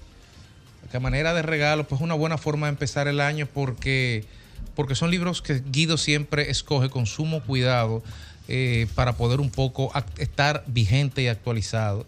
Y yo creo que eso dice mucho porque son, no son regalos, son, son obsequios muy personales. En lo personal, Guido, gracias por, por este detalle y feliz 2024 también. Así mismo, lo propio decimos todos. Yo, y es verdad, tiene mucha razón. Él como que ve el perfil de cada quien. Yo me imagino que no. Le trajo uno de cocina, Félix. Lajara. por A ejemplo. Félix Lajara Sí. le trajo uno de cocina. ¿Y a Grainer le trajo uno? No, no, me De trajo mecánica comerse popular. un haitiano cada día. Me trajo ¿Cómo tragarse un de- haitiano cada de día? Reciente, de reciente edición, Ar- Arturo de, de Arturo Pérez Reverte, El problema final. Y a mí, narrativa. mi- Misión Economía, una guía, oye, Fafa, una guía para cambiar el capitalismo. ¿Ese te gusta a ti? O sea, que tú- tú vas una a guía para cambiar el capitalismo. Pero entonces, mira, sabe elegir. Isabel Allende, el viento, conoce mi nombre. Bueno. Ya, ya- ya- ya ustedes saben. Por ¿Eh? supuesto. ¿Cómo va a ser? A mí, a mí yo me trajo sabes nueva novela del premio. Nobel de, el premio Nobel de literatura No, no, Mario. Vargas Llosa le dedico mi silencio Guido sabe que soy una que me encanta la novela la literatura así es que muchísimas gracias a Sí, y bueno, Guido tenemos, tenemos Sí. por aquí, tenemos en línea a Michelle Matos. Ella es de la Junta de Vecinos de- del sector de San Jerónimo aquí en el Distrito Nacional, la cual tiene una denuncia que está afectando su sector y vamos a conversar con ella. Saludos, Michelle. Muy buenas tardes. Saludos. Nos gustaría, saber, nos gustaría saber cuál es la problemática que tienes allá en el sector de San Jerónimo para que todos podamos entenderte. Muy buenas tardes, principalmente un saludo a todo el elenco y a los oyentes de ese maravilloso programa informativo. Eh, nosotros tenemos una denuncia y es la siguiente. Lamentablemente estamos siendo muy golpeados por el Departamento de Planeamiento Urbano del Ayuntamiento del Distrito Nacional. Eh, están facilitando permisos de cambio de uso de suelo en violación con nuestra ordenanza, la 85-2009, modificada por la 10-2020. Como algunos conocen, eh, San Jerónimo es una comunidad de personas eh, envejecientes, casi en su totalidad, un 80-85%. Las demás calles de la comunidad de San Jerónimo son exclusivamente residenciales. Solamente la calle Clara Cega Paldo, Antigua F, que es nuestra calle principal, dice la ordenanza que pueden ser instalados negocios ni contaminantes ni peligrosos. Estamos hablando de pequeña escala. ¿Qué pasa? Que se están dando permisos en el Ayuntamiento del Distrito Nacional, exclusivamente en la Dirección de Planeamiento Urbano, para que sean instalados fábricas de pintura. Se están instalando también restaurantes, poniendo en peligro la seguridad de nuestros Pero, pero en el caso del restaurante, yo no creo que sea un peligro, independientemente de, de la forma, pero una fábrica de pintura en el medio de San Jerónimo. en la calle Clara Celia Pardo, esquina Timoteo Ogando. Y con relación al restaurante, estamos hablando de un restaurante que no tiene permiso absolutamente de ninguna institución. No obstante a eso, eh, están dando los permisos y no cuentan con parqueo y cabe mencionar que está instalado al lado de los bomberos, la estación número 13 de los bomberos del Distrito Nacional. Bueno, Estamos espe- hablando poniendo en peligro, eh, vamos a decir, una dependencia del sistema 911. Sí, bueno, en el caso de, de- de la pintura, sí, por, por ser San Jerónimo, al igual, que, al igual que Gascue, de los sectores que tienen mayor cantidad de envejecientes, yo creo que, que sí aplica el tema de la fábrica de pintura, que hay que darle seguimiento y que ojalá que... Fábrica de pintura, fábrica de, de gomas. Pero de reciente Eh, instalación. Disculpe. De reciente instalación. Sí, de reciente instalación. Y eso cuenta con permisos eh, de ambiente. salud No pública, cuentan- porque ahí no estamos hablando de cuentan- elementos peligrosos. No cuentan mi distinguido con ningún tipo de permiso. No obstante, la preocupación de nosotros como representantes de la Junta de Vecinos es que nosotros aún poniendo la oposición, negándonos a que esos negocios sean instalados en esas áreas, eh, aún así lo que hace es que paralizan la obra, ¿cierto? Pero luego aparece que le ponen un letrero de obra aprobada sin decirnos a nosotros, a la comunidad, mire, ellos eh, depositaron los documentos eh, pertenecientes, se hizo un levantamiento. Aquí nosotros en la comunidad tenemos casos incluso hasta de violaciones de linderos ya en otras calles, ¿por qué? Porque le están facilitando los permisos, pero no tiene un seguimiento para ver si esa obra corresponde al Claro. permiso que ellos Al autorizado, eh, el ejecutado contra el autorizado. ¿Y, y cuál es, ¿Y cuál es el cargo tuyo en la Junta de Vecinos? Yo soy la actual presidenta de la Junta de Vecinos de San Jerónimo. Ok, bueno, ahí está la denuncia al, al- al ayuntamiento del Distrito Nacional. Ojalá que puedan prestar atención a este señalamiento que hace Medio la presidenta Medio Ambiente, Y- que hace la presidenta de la Junta de Vecinos del sector de San Jerónimo. Oye, La- medio ambiente, la- comunidad- pública y la alcaldía tienen que dar respuesta de esta situación. La comunidad quisiera, quisiera eh, vamos a decir, eh, creer que nuestra alcaldesa Carolina Mejía no tiene conocimiento de lo que está pasando. Bueno, Pero están está poniendo, están poniendo en peligro la comunidad de San Jerónimo. Y saben las personas que conocen nuestro sector que estoy hablando de un sector de personas envejecientes en un gran un gran porcentaje, para no ser exagerada, de un 80 a un 85%. Las personas que viven en la comunidad de San Jerónimo son personas envejecientes. Bueno, pues muchísimas gracias, Michelle. Alejandro.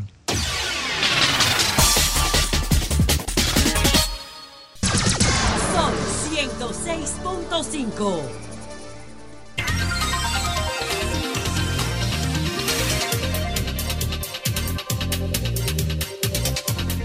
Bueno, señores, aquí estamos a las 4 o 5 minutos. ¿Vieron la información? No hay dominicanos, por lo menos no hay dominicanos en los 31 migrantes que secuestraron, secuestraron en México.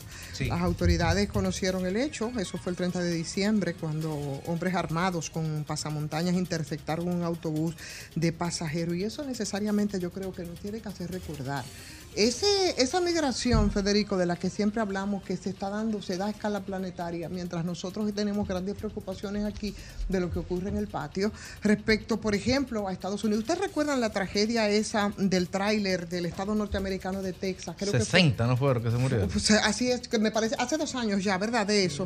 Que eso, es, eso que fue una, fue terrible y que fue una advertencia bastante trágica sobre la necesidad de que, señores, ya tiene que terminarse con esa retórica sobre la crisis migratoria. Y yo creo que definitivamente ya tienen que iniciar acciones eh, que realmente eh, se encaminen de alguna manera a eliminar esos éxodos eh, ahí en esa frontera. Eso es un tema bastante grave. México se ha convertido en una especie de encrucijada eh, americana, es casi obligatoria con esos migrantes de ahí, ¿no? Del río Bravo, Gray, que enrumba eh, sus pasos guia- guia- guiados y, y- y- y obnubilados, ¿no? Por una opulencia que ya no es tal, digo yo, que los deslumbra de Estados Unidos. que no, no es ¿Mm? tal, pero sí lo es si tú ves la realidad con la que ellos contrastan esa op- opulencia. O sea, cuando tú vives en Honduras, cuando tú vives en Haití, eh, óyeme, esa opulencia, la, la Pero- posibilidad de lavar platos. Guatemala. Eh, eh, cuando, tú, cuando tú vives en Haití, la posibilidad de lavar platos en un restaurante en Nueva York y tener con ello la posibilidad de dormir bajo techo, de que no te asalten y de tener, aunque sea una comida caliente. El cielo. Es un, Es un salto. Es un salto cuántico. Y- Bueno. y- y Ahora, y México- lo curioso es que nos, perdón, Grammy, lo, curioso es que nosotros vemos eso, por ejemplo, solo de la perspectiva imperial. O sea, nosotros vemos, por ejemplo, en lo que va de año me parece que 2.3 a 2.6 millones de personas entraron por Estados, por la frontera sur de Estados Unidos. Sí. Pero eso significa que 2.2 millones y medio de personas atravesaron México. Porque esa es la otra lectura. O sea, porque no fue que se pusieron en, en la frontera de, de Río Grande por avión. y son o sea, dos- imagínate lo que significa para un Estado, para cualquier Estado, hasta para China, para la, para la dictadura de Corea del Norte, que dos millones y medio de personas te atraviesen un país de lado a lado. ¿Y qué tú haces? ¿Cómo funcionan las, los- las instituciones de un Estado frente a esa realidad? Bueno, No, y, eh, y es esta- una y- y realidad Estados, bastante... Y Estados Unidos no ofrece, no aporta nada tampoco. Y entonces México estaría entrampado en un dilema ético porque no puede ni siquiera ser represivo con una población. El mejor escenario, déjalo pasar. eh, porque ellos no tienen, no tendría calidad moral para reclamarle la- las actuaciones de Estados Unidos frente a sus migrantes. Porque ellos tienen una gran cantidad Pero- de migrantes. Yo creo que es la primera población migrante, pero ellos Sí. van, vienen y vienen ahí, vienen, cueste lo que cueste. El porque problema- Es un sueño, una especie de sueño. Yo, yo pienso que a pesar de la, de la crisis y de las situaciones de pobreza y de miseria de todos esos países, es un sueño metafórico que se cultiva, que crece en unos terrenos fértiles de miseria. Pero el problema, el problema. Ahí en esa bif- bifurcación, oye, Félix, de ¿cuántos son? Dos millones de kilómetros cuadrados. Es esa, eh, esa bifurcación ahí de, de esperanza, de desengaño, de muerte, señores, en medio de un camino que no es otra cosa lo que tú estás desafiando, es la vida o es la muerte de miles, miles y miles de sureños que, que, que, que llegan algunos a su destino. eh, Pero mira, el problema de ser tránsito es que tú eres tránsito en dos sentidos. Tránsito para que unos pasen y sigan, y eres tránsito hasta que ese que no puede pasar también decida quedarse. Es como el tema de las drogas, que primero tú comienzas siendo un país para tránsito, luego un país de distribución, luego un país de consumo, hasta que el problema que era 10 se te convierte en un millón a ti. Entonces yo creo que México y muchos de esos países de Centroamérica están en una problemática grave, ya que no ponen ningún tipo de criterio ni candados para que esas caravanas de todo tipo pasen a sus anchas. Es más, le dan hasta libertad, le dan, a- le dan hasta cobertura, hasta seguridad Pero le ahí, ponen. ahí es lo que te decía Félix, o sea, un país, esos paisitos con esa institucionalidad tan frágil, o no institucionalidad, con esa capacidad de gestión.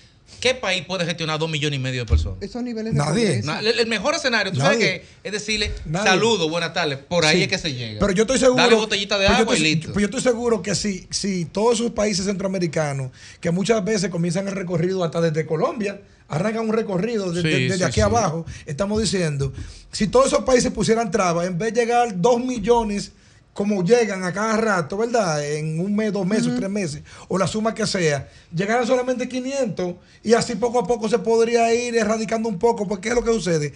Es que no colaboran. ¿Qué dicen? No, ese problema que se encargue el siguiente allá. Sí, pero FAFA, por ejemplo, dice mucho, eh, ah, 10 mil millones de dólares en remesa. Y todo el mundo se enorgullece de la remesa.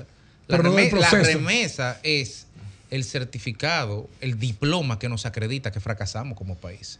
Y esa remesa, este año se fueron 50 mil dominicanos. Y el 20 año por- ante- 20% de los dominicanos Y el año anterior se fueron 50 mil, el anterior 50 mil. Y entonces, eh, ¿cómo tú pondrías trabas como gobierno o como político a, a la salida de un flujo migratorio que lo único que va a hacer es quitarte un problema a ti de presión porque se van para afuera y para colmo te van a mandar dinero? Pero, es perverso. Es perverso y, es tan perverso porque eso- son 10 mil millones de ¿Tú sabes dólares. por qué? Porque esa es una travesía tan complicada, pero tan complicada, donde se pone en juego, ciertamente se pone en juego la vida y la muerte en cualquier circunstancia, porque no llegar al destino, yo estoy hablando de ese gran éxodo que se mete ahí por la frontera con México y que ahora nos están hablando de 31 secuestrados y que con el tema del tráiler ¿Y fueron, me parece que fueron más de 60, pero ahí llegar es como si tú ingresaras al, al- al panteón, aunque se siga vivo y no llegar, entonces tú sabes lo que implica. O sea, el hecho mismo como tal, las implicaciones que eso tiene, es una, es una barbaridad. Y Pero eso, para el caso de los dominicanos. porque los riesgos que se corren ahí son, son, son terribles, son riesgos eh, serios, muy serios. Entonces, como quiera, es perder. Pero para el caso, para el punto, o para el caso de los dominicanos, con, con, con cuando llegan, si se pueden legalizar o no, el, eh, el tema migratorio, ¿cómo es el nombre? Regularizar el estatus migratorio. Sí, sí. En el caso de los dominicanos, cuando van a Estados Unidos, no tienen la misma condición que tienen otros actores de otros países, que pueden alegar guerra, que puedan alegar persecución política, que pueden alegar eh, guerras beligerantes como Colombia o cualquiera de estos países que tenga, que tenga guerrilla.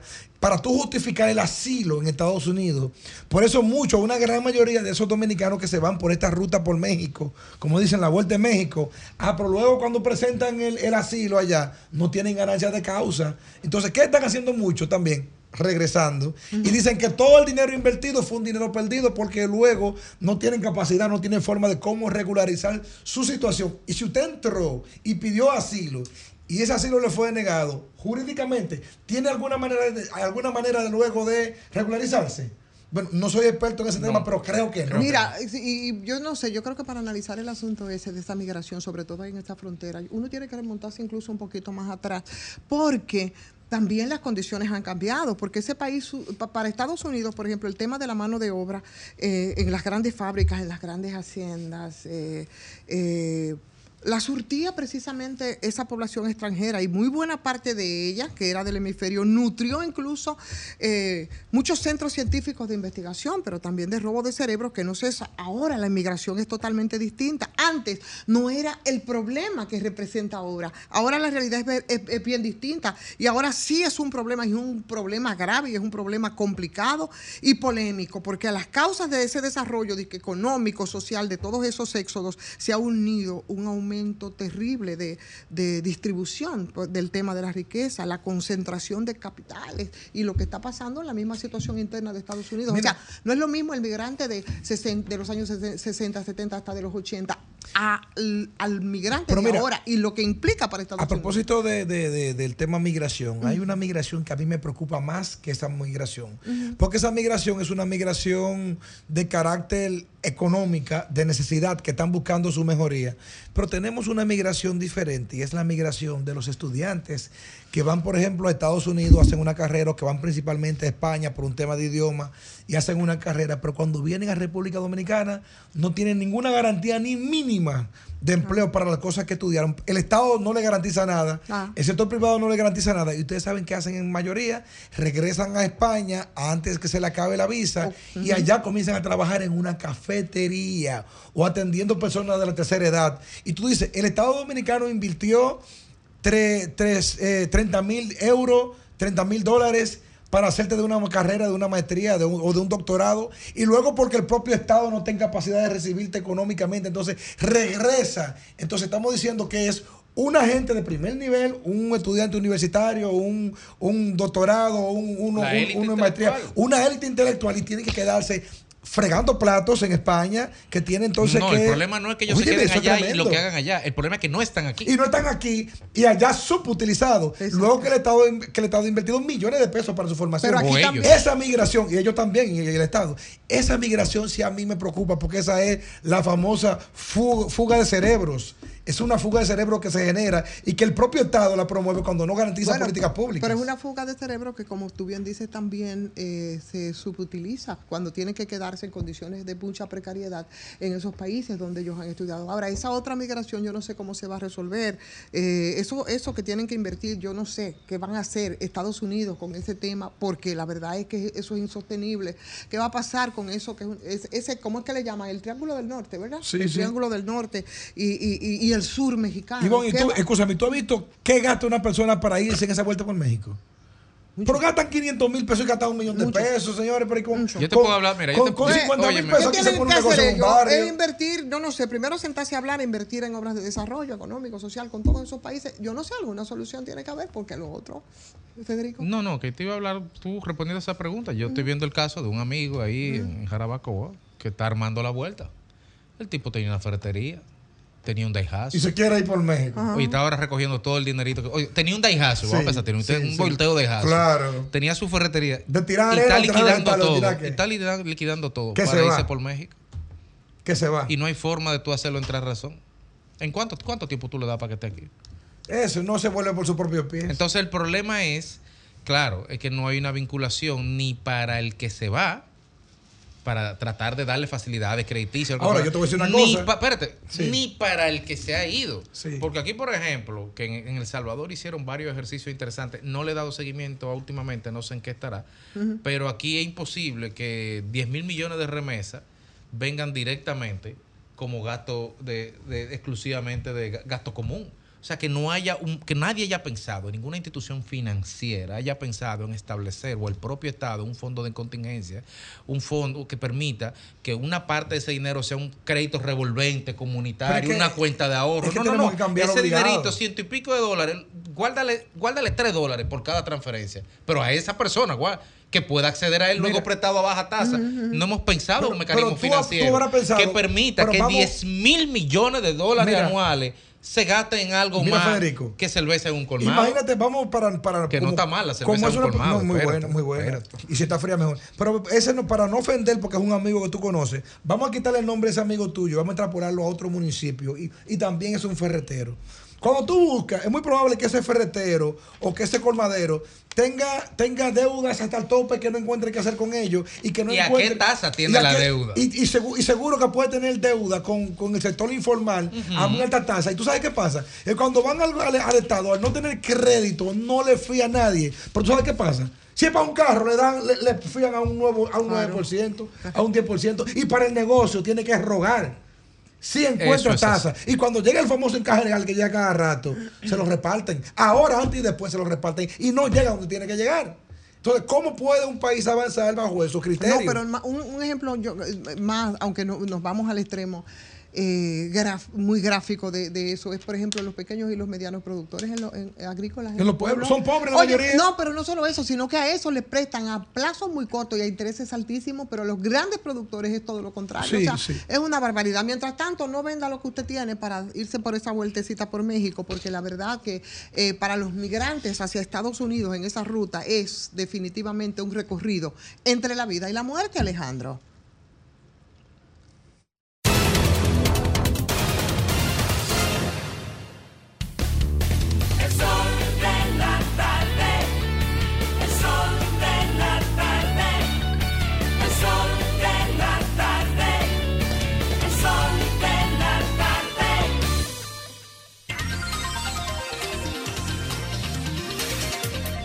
Bueno, aquí estamos, señores, en este día miércoles, es miércoles, ¿verdad? Es la mitad. A mí me encantan los miércoles, es el día de la semana que más me gusta, porque tú estás ahí como que más cerca del fin de semana, que yo nunca he podido entender por qué es que el viernes está tan cerca del lunes y el lunes tan lejos del viernes.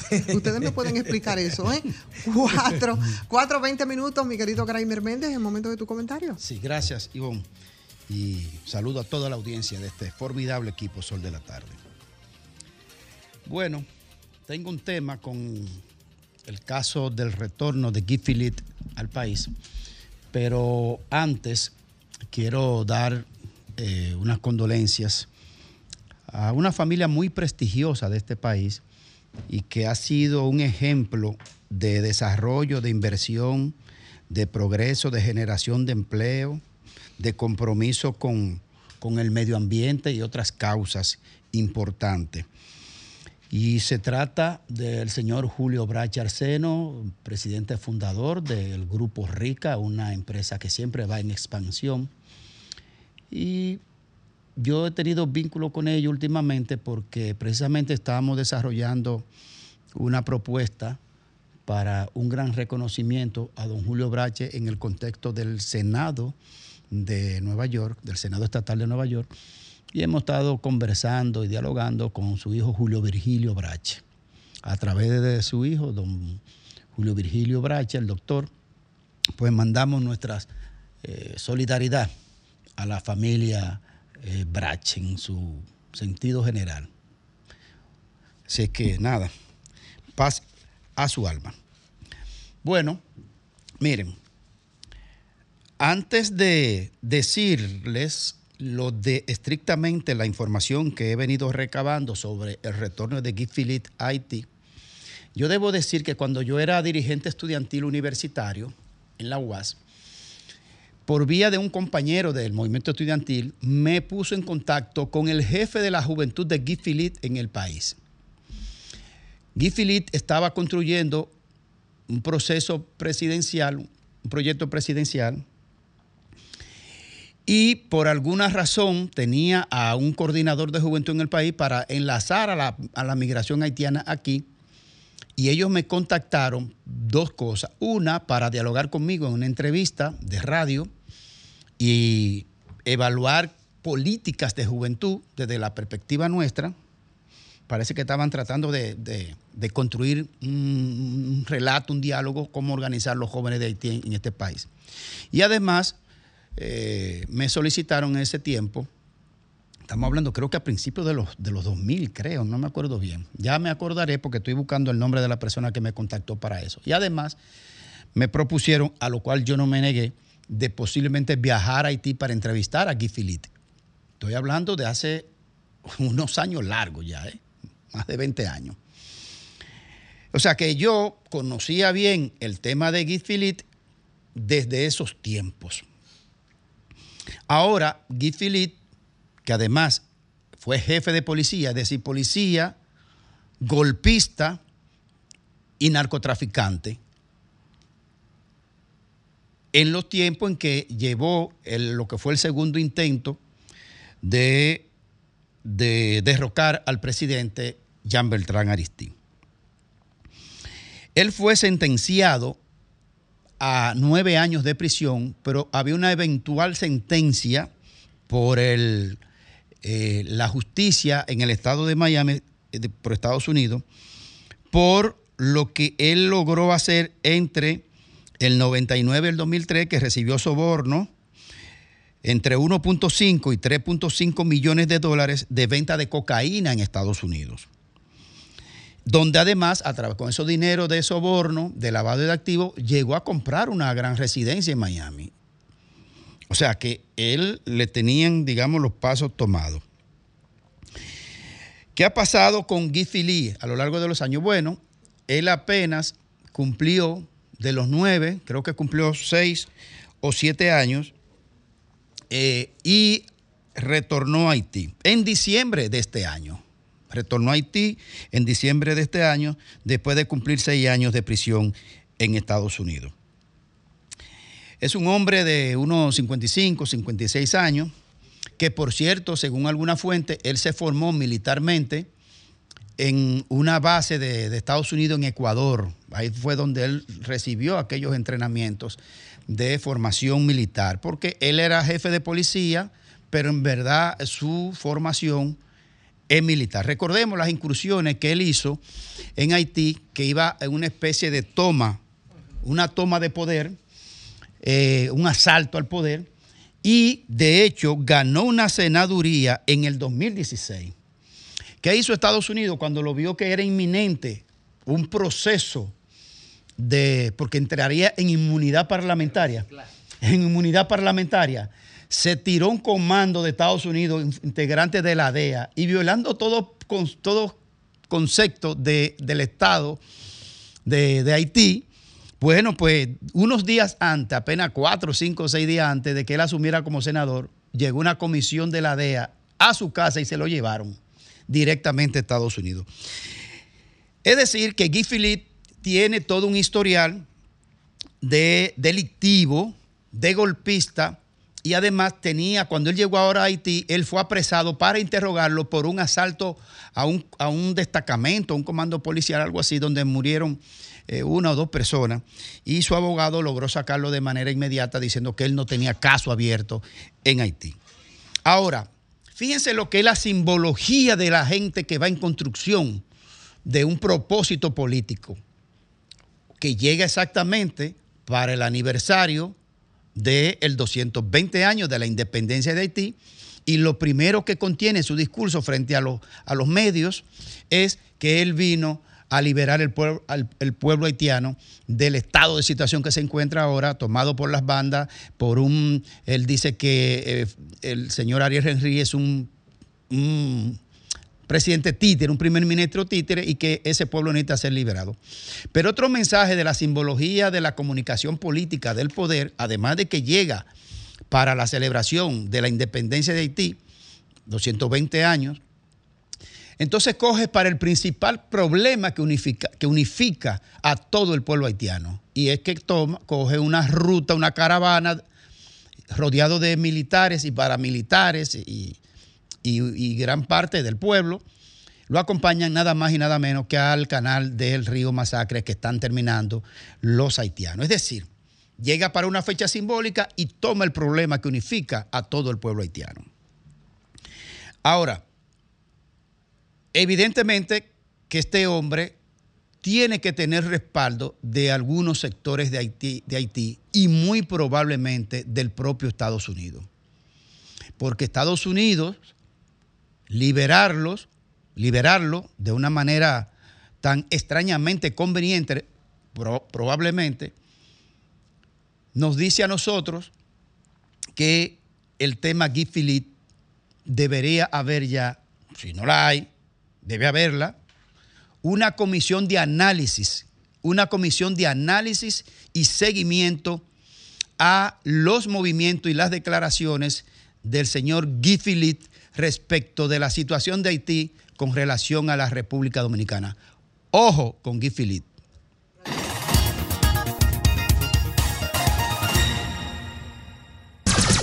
Son 106.5. aquí estamos a las 4.35 minutos en este sol de la tarde, sol del país. Federico Jovin, buenas Gracias. tardes de nuevo. Buenas tardes, Ivonne. Y buenas tardes, amigos que nos ven y que también nos escuchan. Esta es mi cámara. Esta es la cámara.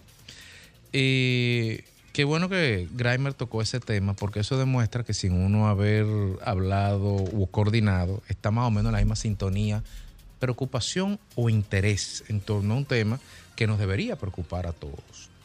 Y quisiera, y es el tema que él señalaba de, de la llegada de Guy Philippe a Haití, que no es poca cosa no podemos reducirlo a una persona que llegó. Estamos hablando de un tipo que le dio un golpe de Estado a un presidente democráticamente electo, a Jean-Bertrand Aristide, que por cierto salió de aquí a darle el golpe.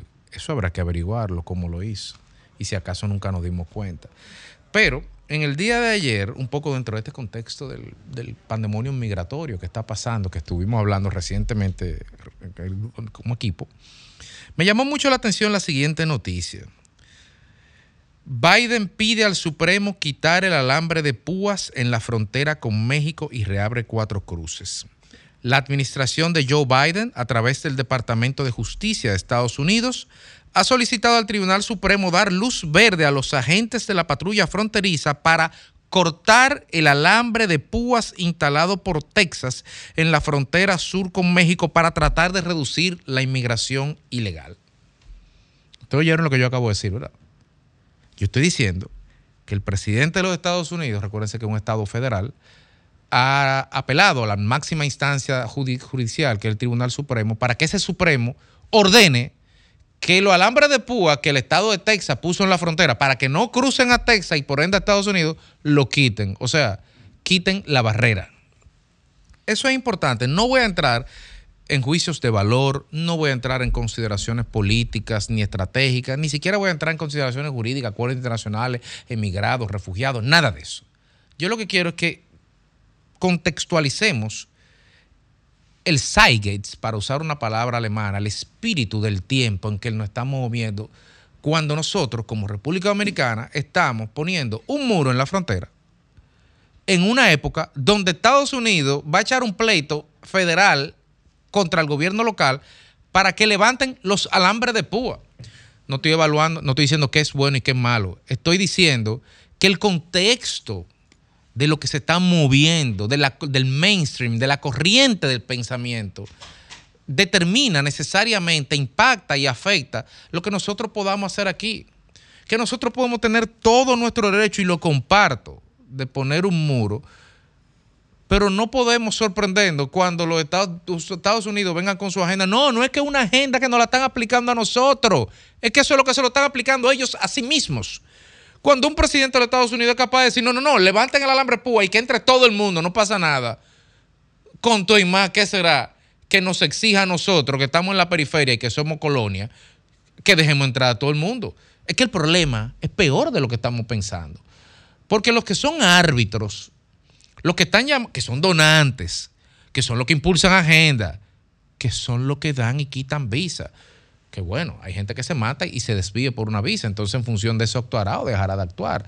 Pero quienes hacen eso son los Estados Unidos de América y son los principales países de Europa Occidental que tienen la misma actitud ante la migración desbordada, descontrolada y desbocada que los está acogotando, que los está anegando, que los está invadiendo. Y la actitud de esos países, tanto de Bruselas en Europa como de Washington en Estados Unidos, es, como hubiera dicho mi padre, rumba abierta para baile, no pasa nada, que entre todo el mundo. Y si eso es así, no nos puede sorprender entonces que nos impongan a que hagamos o dejemos de hacer algo, que nos impongan sanciones, que nos, en- que nos crucifiquen en los titulares del, del New York Times o del Washington Post, pero, pero ¿cómo no lo van a hacer si se lo están haciendo? ¿Cómo no nos van a dar con un cuchillo si ellos se están haciendo con el mismo cuchillo el harakiri?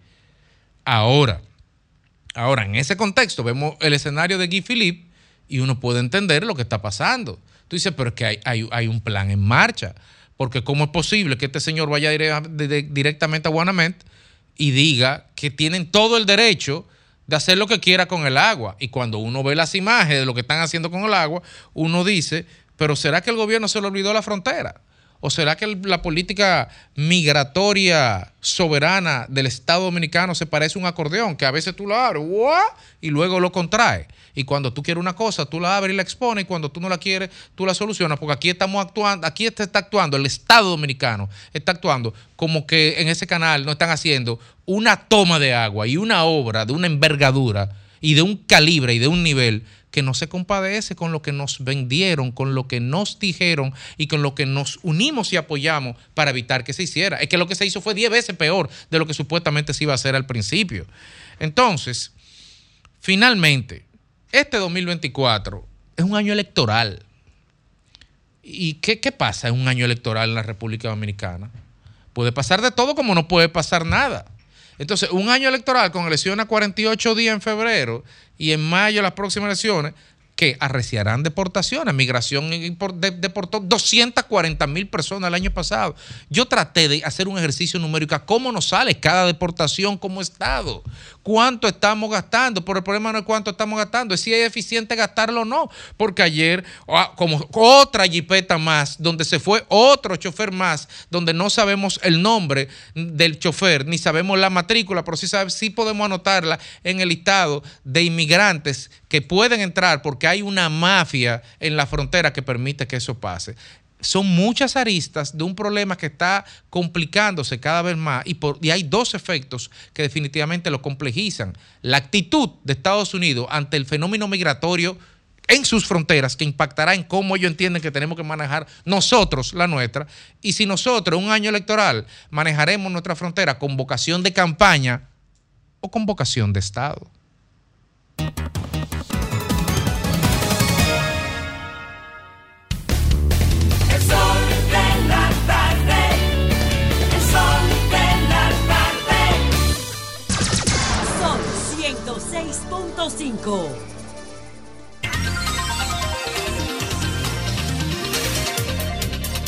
Bueno, aquí estamos. Faltan 19 minutos ya para las 5 de la tarde. Félix Lajara, buenas tardes de nuevo. Muchas gracias, Ivonne. Miren, la capital eh, dominicana, con sus luces y sus sombras, representa el máximo esplendor de la teoría y la práctica política en la República Dominicana. En los últimos días hemos visto cómo se ha intensificado una lucha bestial en las redes sociales principalmente, que luego se extrapola a los medios de comunicación referente al tema, al tema Vinicito Castillo y Omar Fernández por la senaduría. La senaduría del PRM, que ya supone que Ivón había dado aquí en primicia que el próximo 14 de enero, eh, eh, ¿cómo es? Eh, Guillermo Moreno. Los- Guillermo Moreno sería juramentado como candidato del PRM a la senaduría del Distrito Nacional, luego de darle un golpe de Estado blando a Farideh Raful, quien se resistió, dijo que no, que nadie había hablado con ella, cuando todo el mundo en los bastidores políticos y comunicacionales sabían de que sí, de que, de que Paliza y Carolina, como presidente y, vice, y secretario general, secretaria general, habían conversado con ella y, y no solamente ellos, también otros actores, pero ella se resistía hasta que finalmente desistió. Pero la plaza del PRM parece que queda vacía y que Guillermo Moreno sería la persona que ocuparía esa posición para competir con Omar Fernández, quien aparenta estar muy alto como para alcanzarlo el PRM o cualquiera de sus intenciones.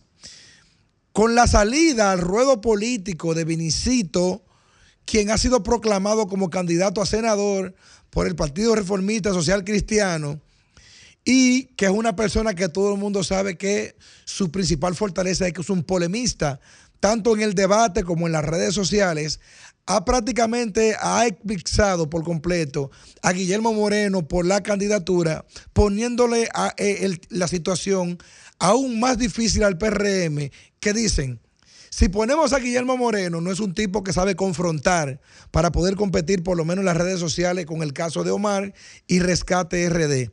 Y Vinicito no es nuestro candidato porque ya es candidato del Partido Reformista, además que fue descartado desde un principio, no importa las condiciones, además que es un aliado nuevo para el PRM, porque en las elecciones pasadas era un aliado natural del expresidente Leonel Fernández, quien hoy, que hoy se encuentran frente a frente en ceras distintas. Vinicito acusó públicamente a Omar Fernández y a la Fuerza del Pueblo de orquestarle una campaña en su contra. Pero de igual manera, el equipo de Omar Fernández y la Fuerza del Pueblo acusó directamente a Vinicito de hacer una persecución política y otras acusaciones de carácter político que se le imputaban también por un tema de sofocar tanto en redes sociales, como dice muchas personas. Es evidente que la plaza de la capital por la senaduría sigue siendo un circo político, un día pan y un día circo. Lo que, lo que es evidente y el resultado dará la razón a los analistas políticos que mientras más se entretienen, menos tiempo tienen para recuperar una plaza que a sus anchas aparentemente va por mal camino, en otras palabras, está perdida.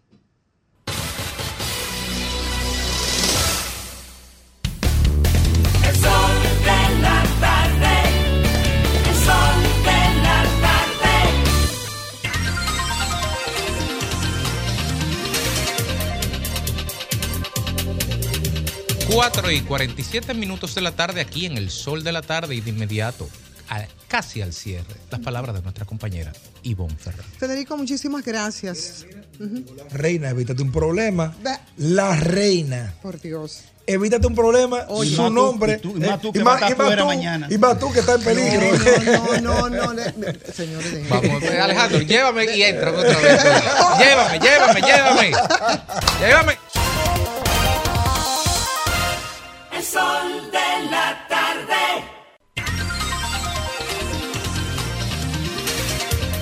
Y a las 4 y 47 minutos de la tarde, casi al cierre del programa, las palabras de nuestra compañera Ivonne Ferrer. Eso es, así mismo. Federico, ¿sabes qué? Nos quedamos en el tema haitiano y nos quedamos a partir de las declaraciones de seis congresistas norteamericanos. Ustedes vieron esa información donde está responsabilizando a la República Dominicana, la está acusando del suministro de armas a Haití. Entrar armas a Haití, bueno, salió por supuesto eh, las autoridades dominicanas desmintiendo todo esto y eso nos tiene que remontar a nosotros, a, a ese proceso que inició de, de pacificación eh, de la violencia de este país cuando estuvo la MINUSTAT en Haití, que coadyuvó a ayudar, yo, yo pienso de alguna manera, al escenario que actualmente vive, vive, vive Haití, el, el de este momento, debido a muchísimos factores y muchos de ellos fue la sustitución, por ejemplo, de esas capacidades estatales que operaban con esa que parecía interminable, ya, ya la mencionaba Ricardo temprano, de casi 13 años de la MINUSTAT, de, de- en las últimas décadas, 13 años, y eso impactó como en un debilitamiento, desde mi punto de vista, por supuesto, de la sociedad civil haitiana, eh, a merced de un accionar total y absolutamente indiscriminado de más de 12 mil organizaciones no guber- no gubernamentales que competían, que desmovilizaban, eh, que captaban recursos locales, sobre todo después del tema del terremoto, las políticas económicas neoliberales en Haití, eh, que desde la década de los años 80, por supuesto, destruyeron esos últimos trazos de capacidad industrial que tenía eh, nuestro vecino país y esa capacidad también de, de- de agrícola, ¿no? Potencial agrícola. Todo eso se fue, pero para el caray. En Haití ahí se generó un fenómeno que fue todo ese éxodo rural y ese hacinamiento urbano que disparó la miseria, que disparó el desempleo y, por supuesto, la represión eh, muy selectiva de algunas de las barriadas populares de Haití, de la zona metropolitana de Puerto Príncipe, que, ne- que generaron un vacío bastante aterrador de grupos delincuenciales paramilitares, que es lo que nosotros vemos que hoy está en Haití. Y para, para tratar de entender un poco ese fenómeno. Y yo creo que a modo de recordatorio para esos legisladores estadounidenses, yo creo que hay que prestar atención a algunos elementos importantes que tienen que ver con todo eso, porque muchos políticos que han contado felizmente con los Estados Unidos, que para sacar del atolladero Haití implica olvidar que los, esta- los estadounidenses que no usan su ejército por razones morales y humanitarias, comercian con la seguridad y trafican con armas. Trafican con armas y trafican con municiones. Entonces me van a decir a mí que la seguridad nacional en Estados Unidos se volvió de manera repentina, tan débil como para poder, para perder el control sobre el movimiento de armas y de municiones que salen de los puertos y de los aeropuertos estadounidenses, que ellos no saben entonces cómo es que están llegando esas armas a Haití y que nosotros, República Dominicana, ahora resulta que somos los responsables. O sea que ni Haití ni nosotros aquí en República Dominicana producimos armamento de ningún tipo, ni ningún otro país de América Latina, por lo que el origen es necesariamente foráneo de esas armas que a veces tienen unas condiciones de muy sofisticadas. Y Estados Unidos, que es el principal productor y exportador de armas y de municiones, además de cercano al 36% del mercado global, cifra que ha ido en aumento en las últimas décadas. Yo creo que es, eh, me parece bastante injusto, pero me parece muy hipócrita que se quiera atribuir a la República Dominicana la responsabilidad de la proliferación de armas hacia, hacia nuestros eh, vecinos haitianos. Hoy yo leía un artículo de mi colega y mejor amigo Julio César Malone que publicaba en el periódico Listín Diario. Yo creo que ponía el dedo sobre la llaga respecto a esto cuando hablaba de cinismo de altísimo nivel, que les invito a que lo lean, a partir de esas de esas declaraciones de esos eh, seis demócratas que, que nos acusan a nosotros de que somos los suplidores de armas de, de eh, Haití. Traficar con armas en el continente, decía Malone, y eso es exactamente así, es un monopolio. Es un monopolio y es un monopolio estadounidense. Entonces, la verdad que ellos sean incapaces de poder controlar su propia industria armamen- armamentista por razones muy poderosas, porque ese es un gran negocio, ¿eh? Eso me parece que es, hay, hay que ser muy taimado para que en medio de esta situación también República Dominicana sea la responsable de algo que ellos no han podido controlar y que finalmente se ha convertido en un negocio bastante lucrativo para Estados Unidos. Yo creo que se, excedieron y ahora esa libre empresa, que son las ventas de armas de Estados Unidos y que ha tenido un gran espacio en Haití y que ha sido un negocio muy lucrativo, como lo ha sido eh, con otros países, ese monopolio de las armas en la región habrá que ver, habrá que preguntar a quién pertenece, a República Dominicana, a cuál de los otros países de- de- de- del continente. No pertenece, señores, a Estados Unidos. Entonces, Haití, la libre empresa, las armas, el monopolio y la responsabilidad, por supuesto, de mantener ese país en esa situación, yo creo que mm, tiene otro nombre. En este caso no es República Dominicana, señores senadores.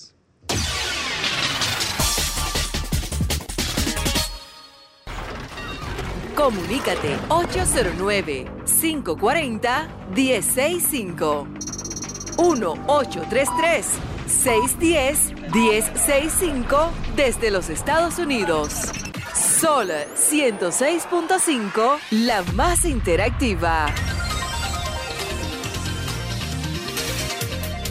Bueno, señores, nos quedan siete minutos y vamos a conversar, vamos a tomar algunas llamaditas ya en este tramo final de este sol de la tarde. Buenas tardes. Buenas tardes.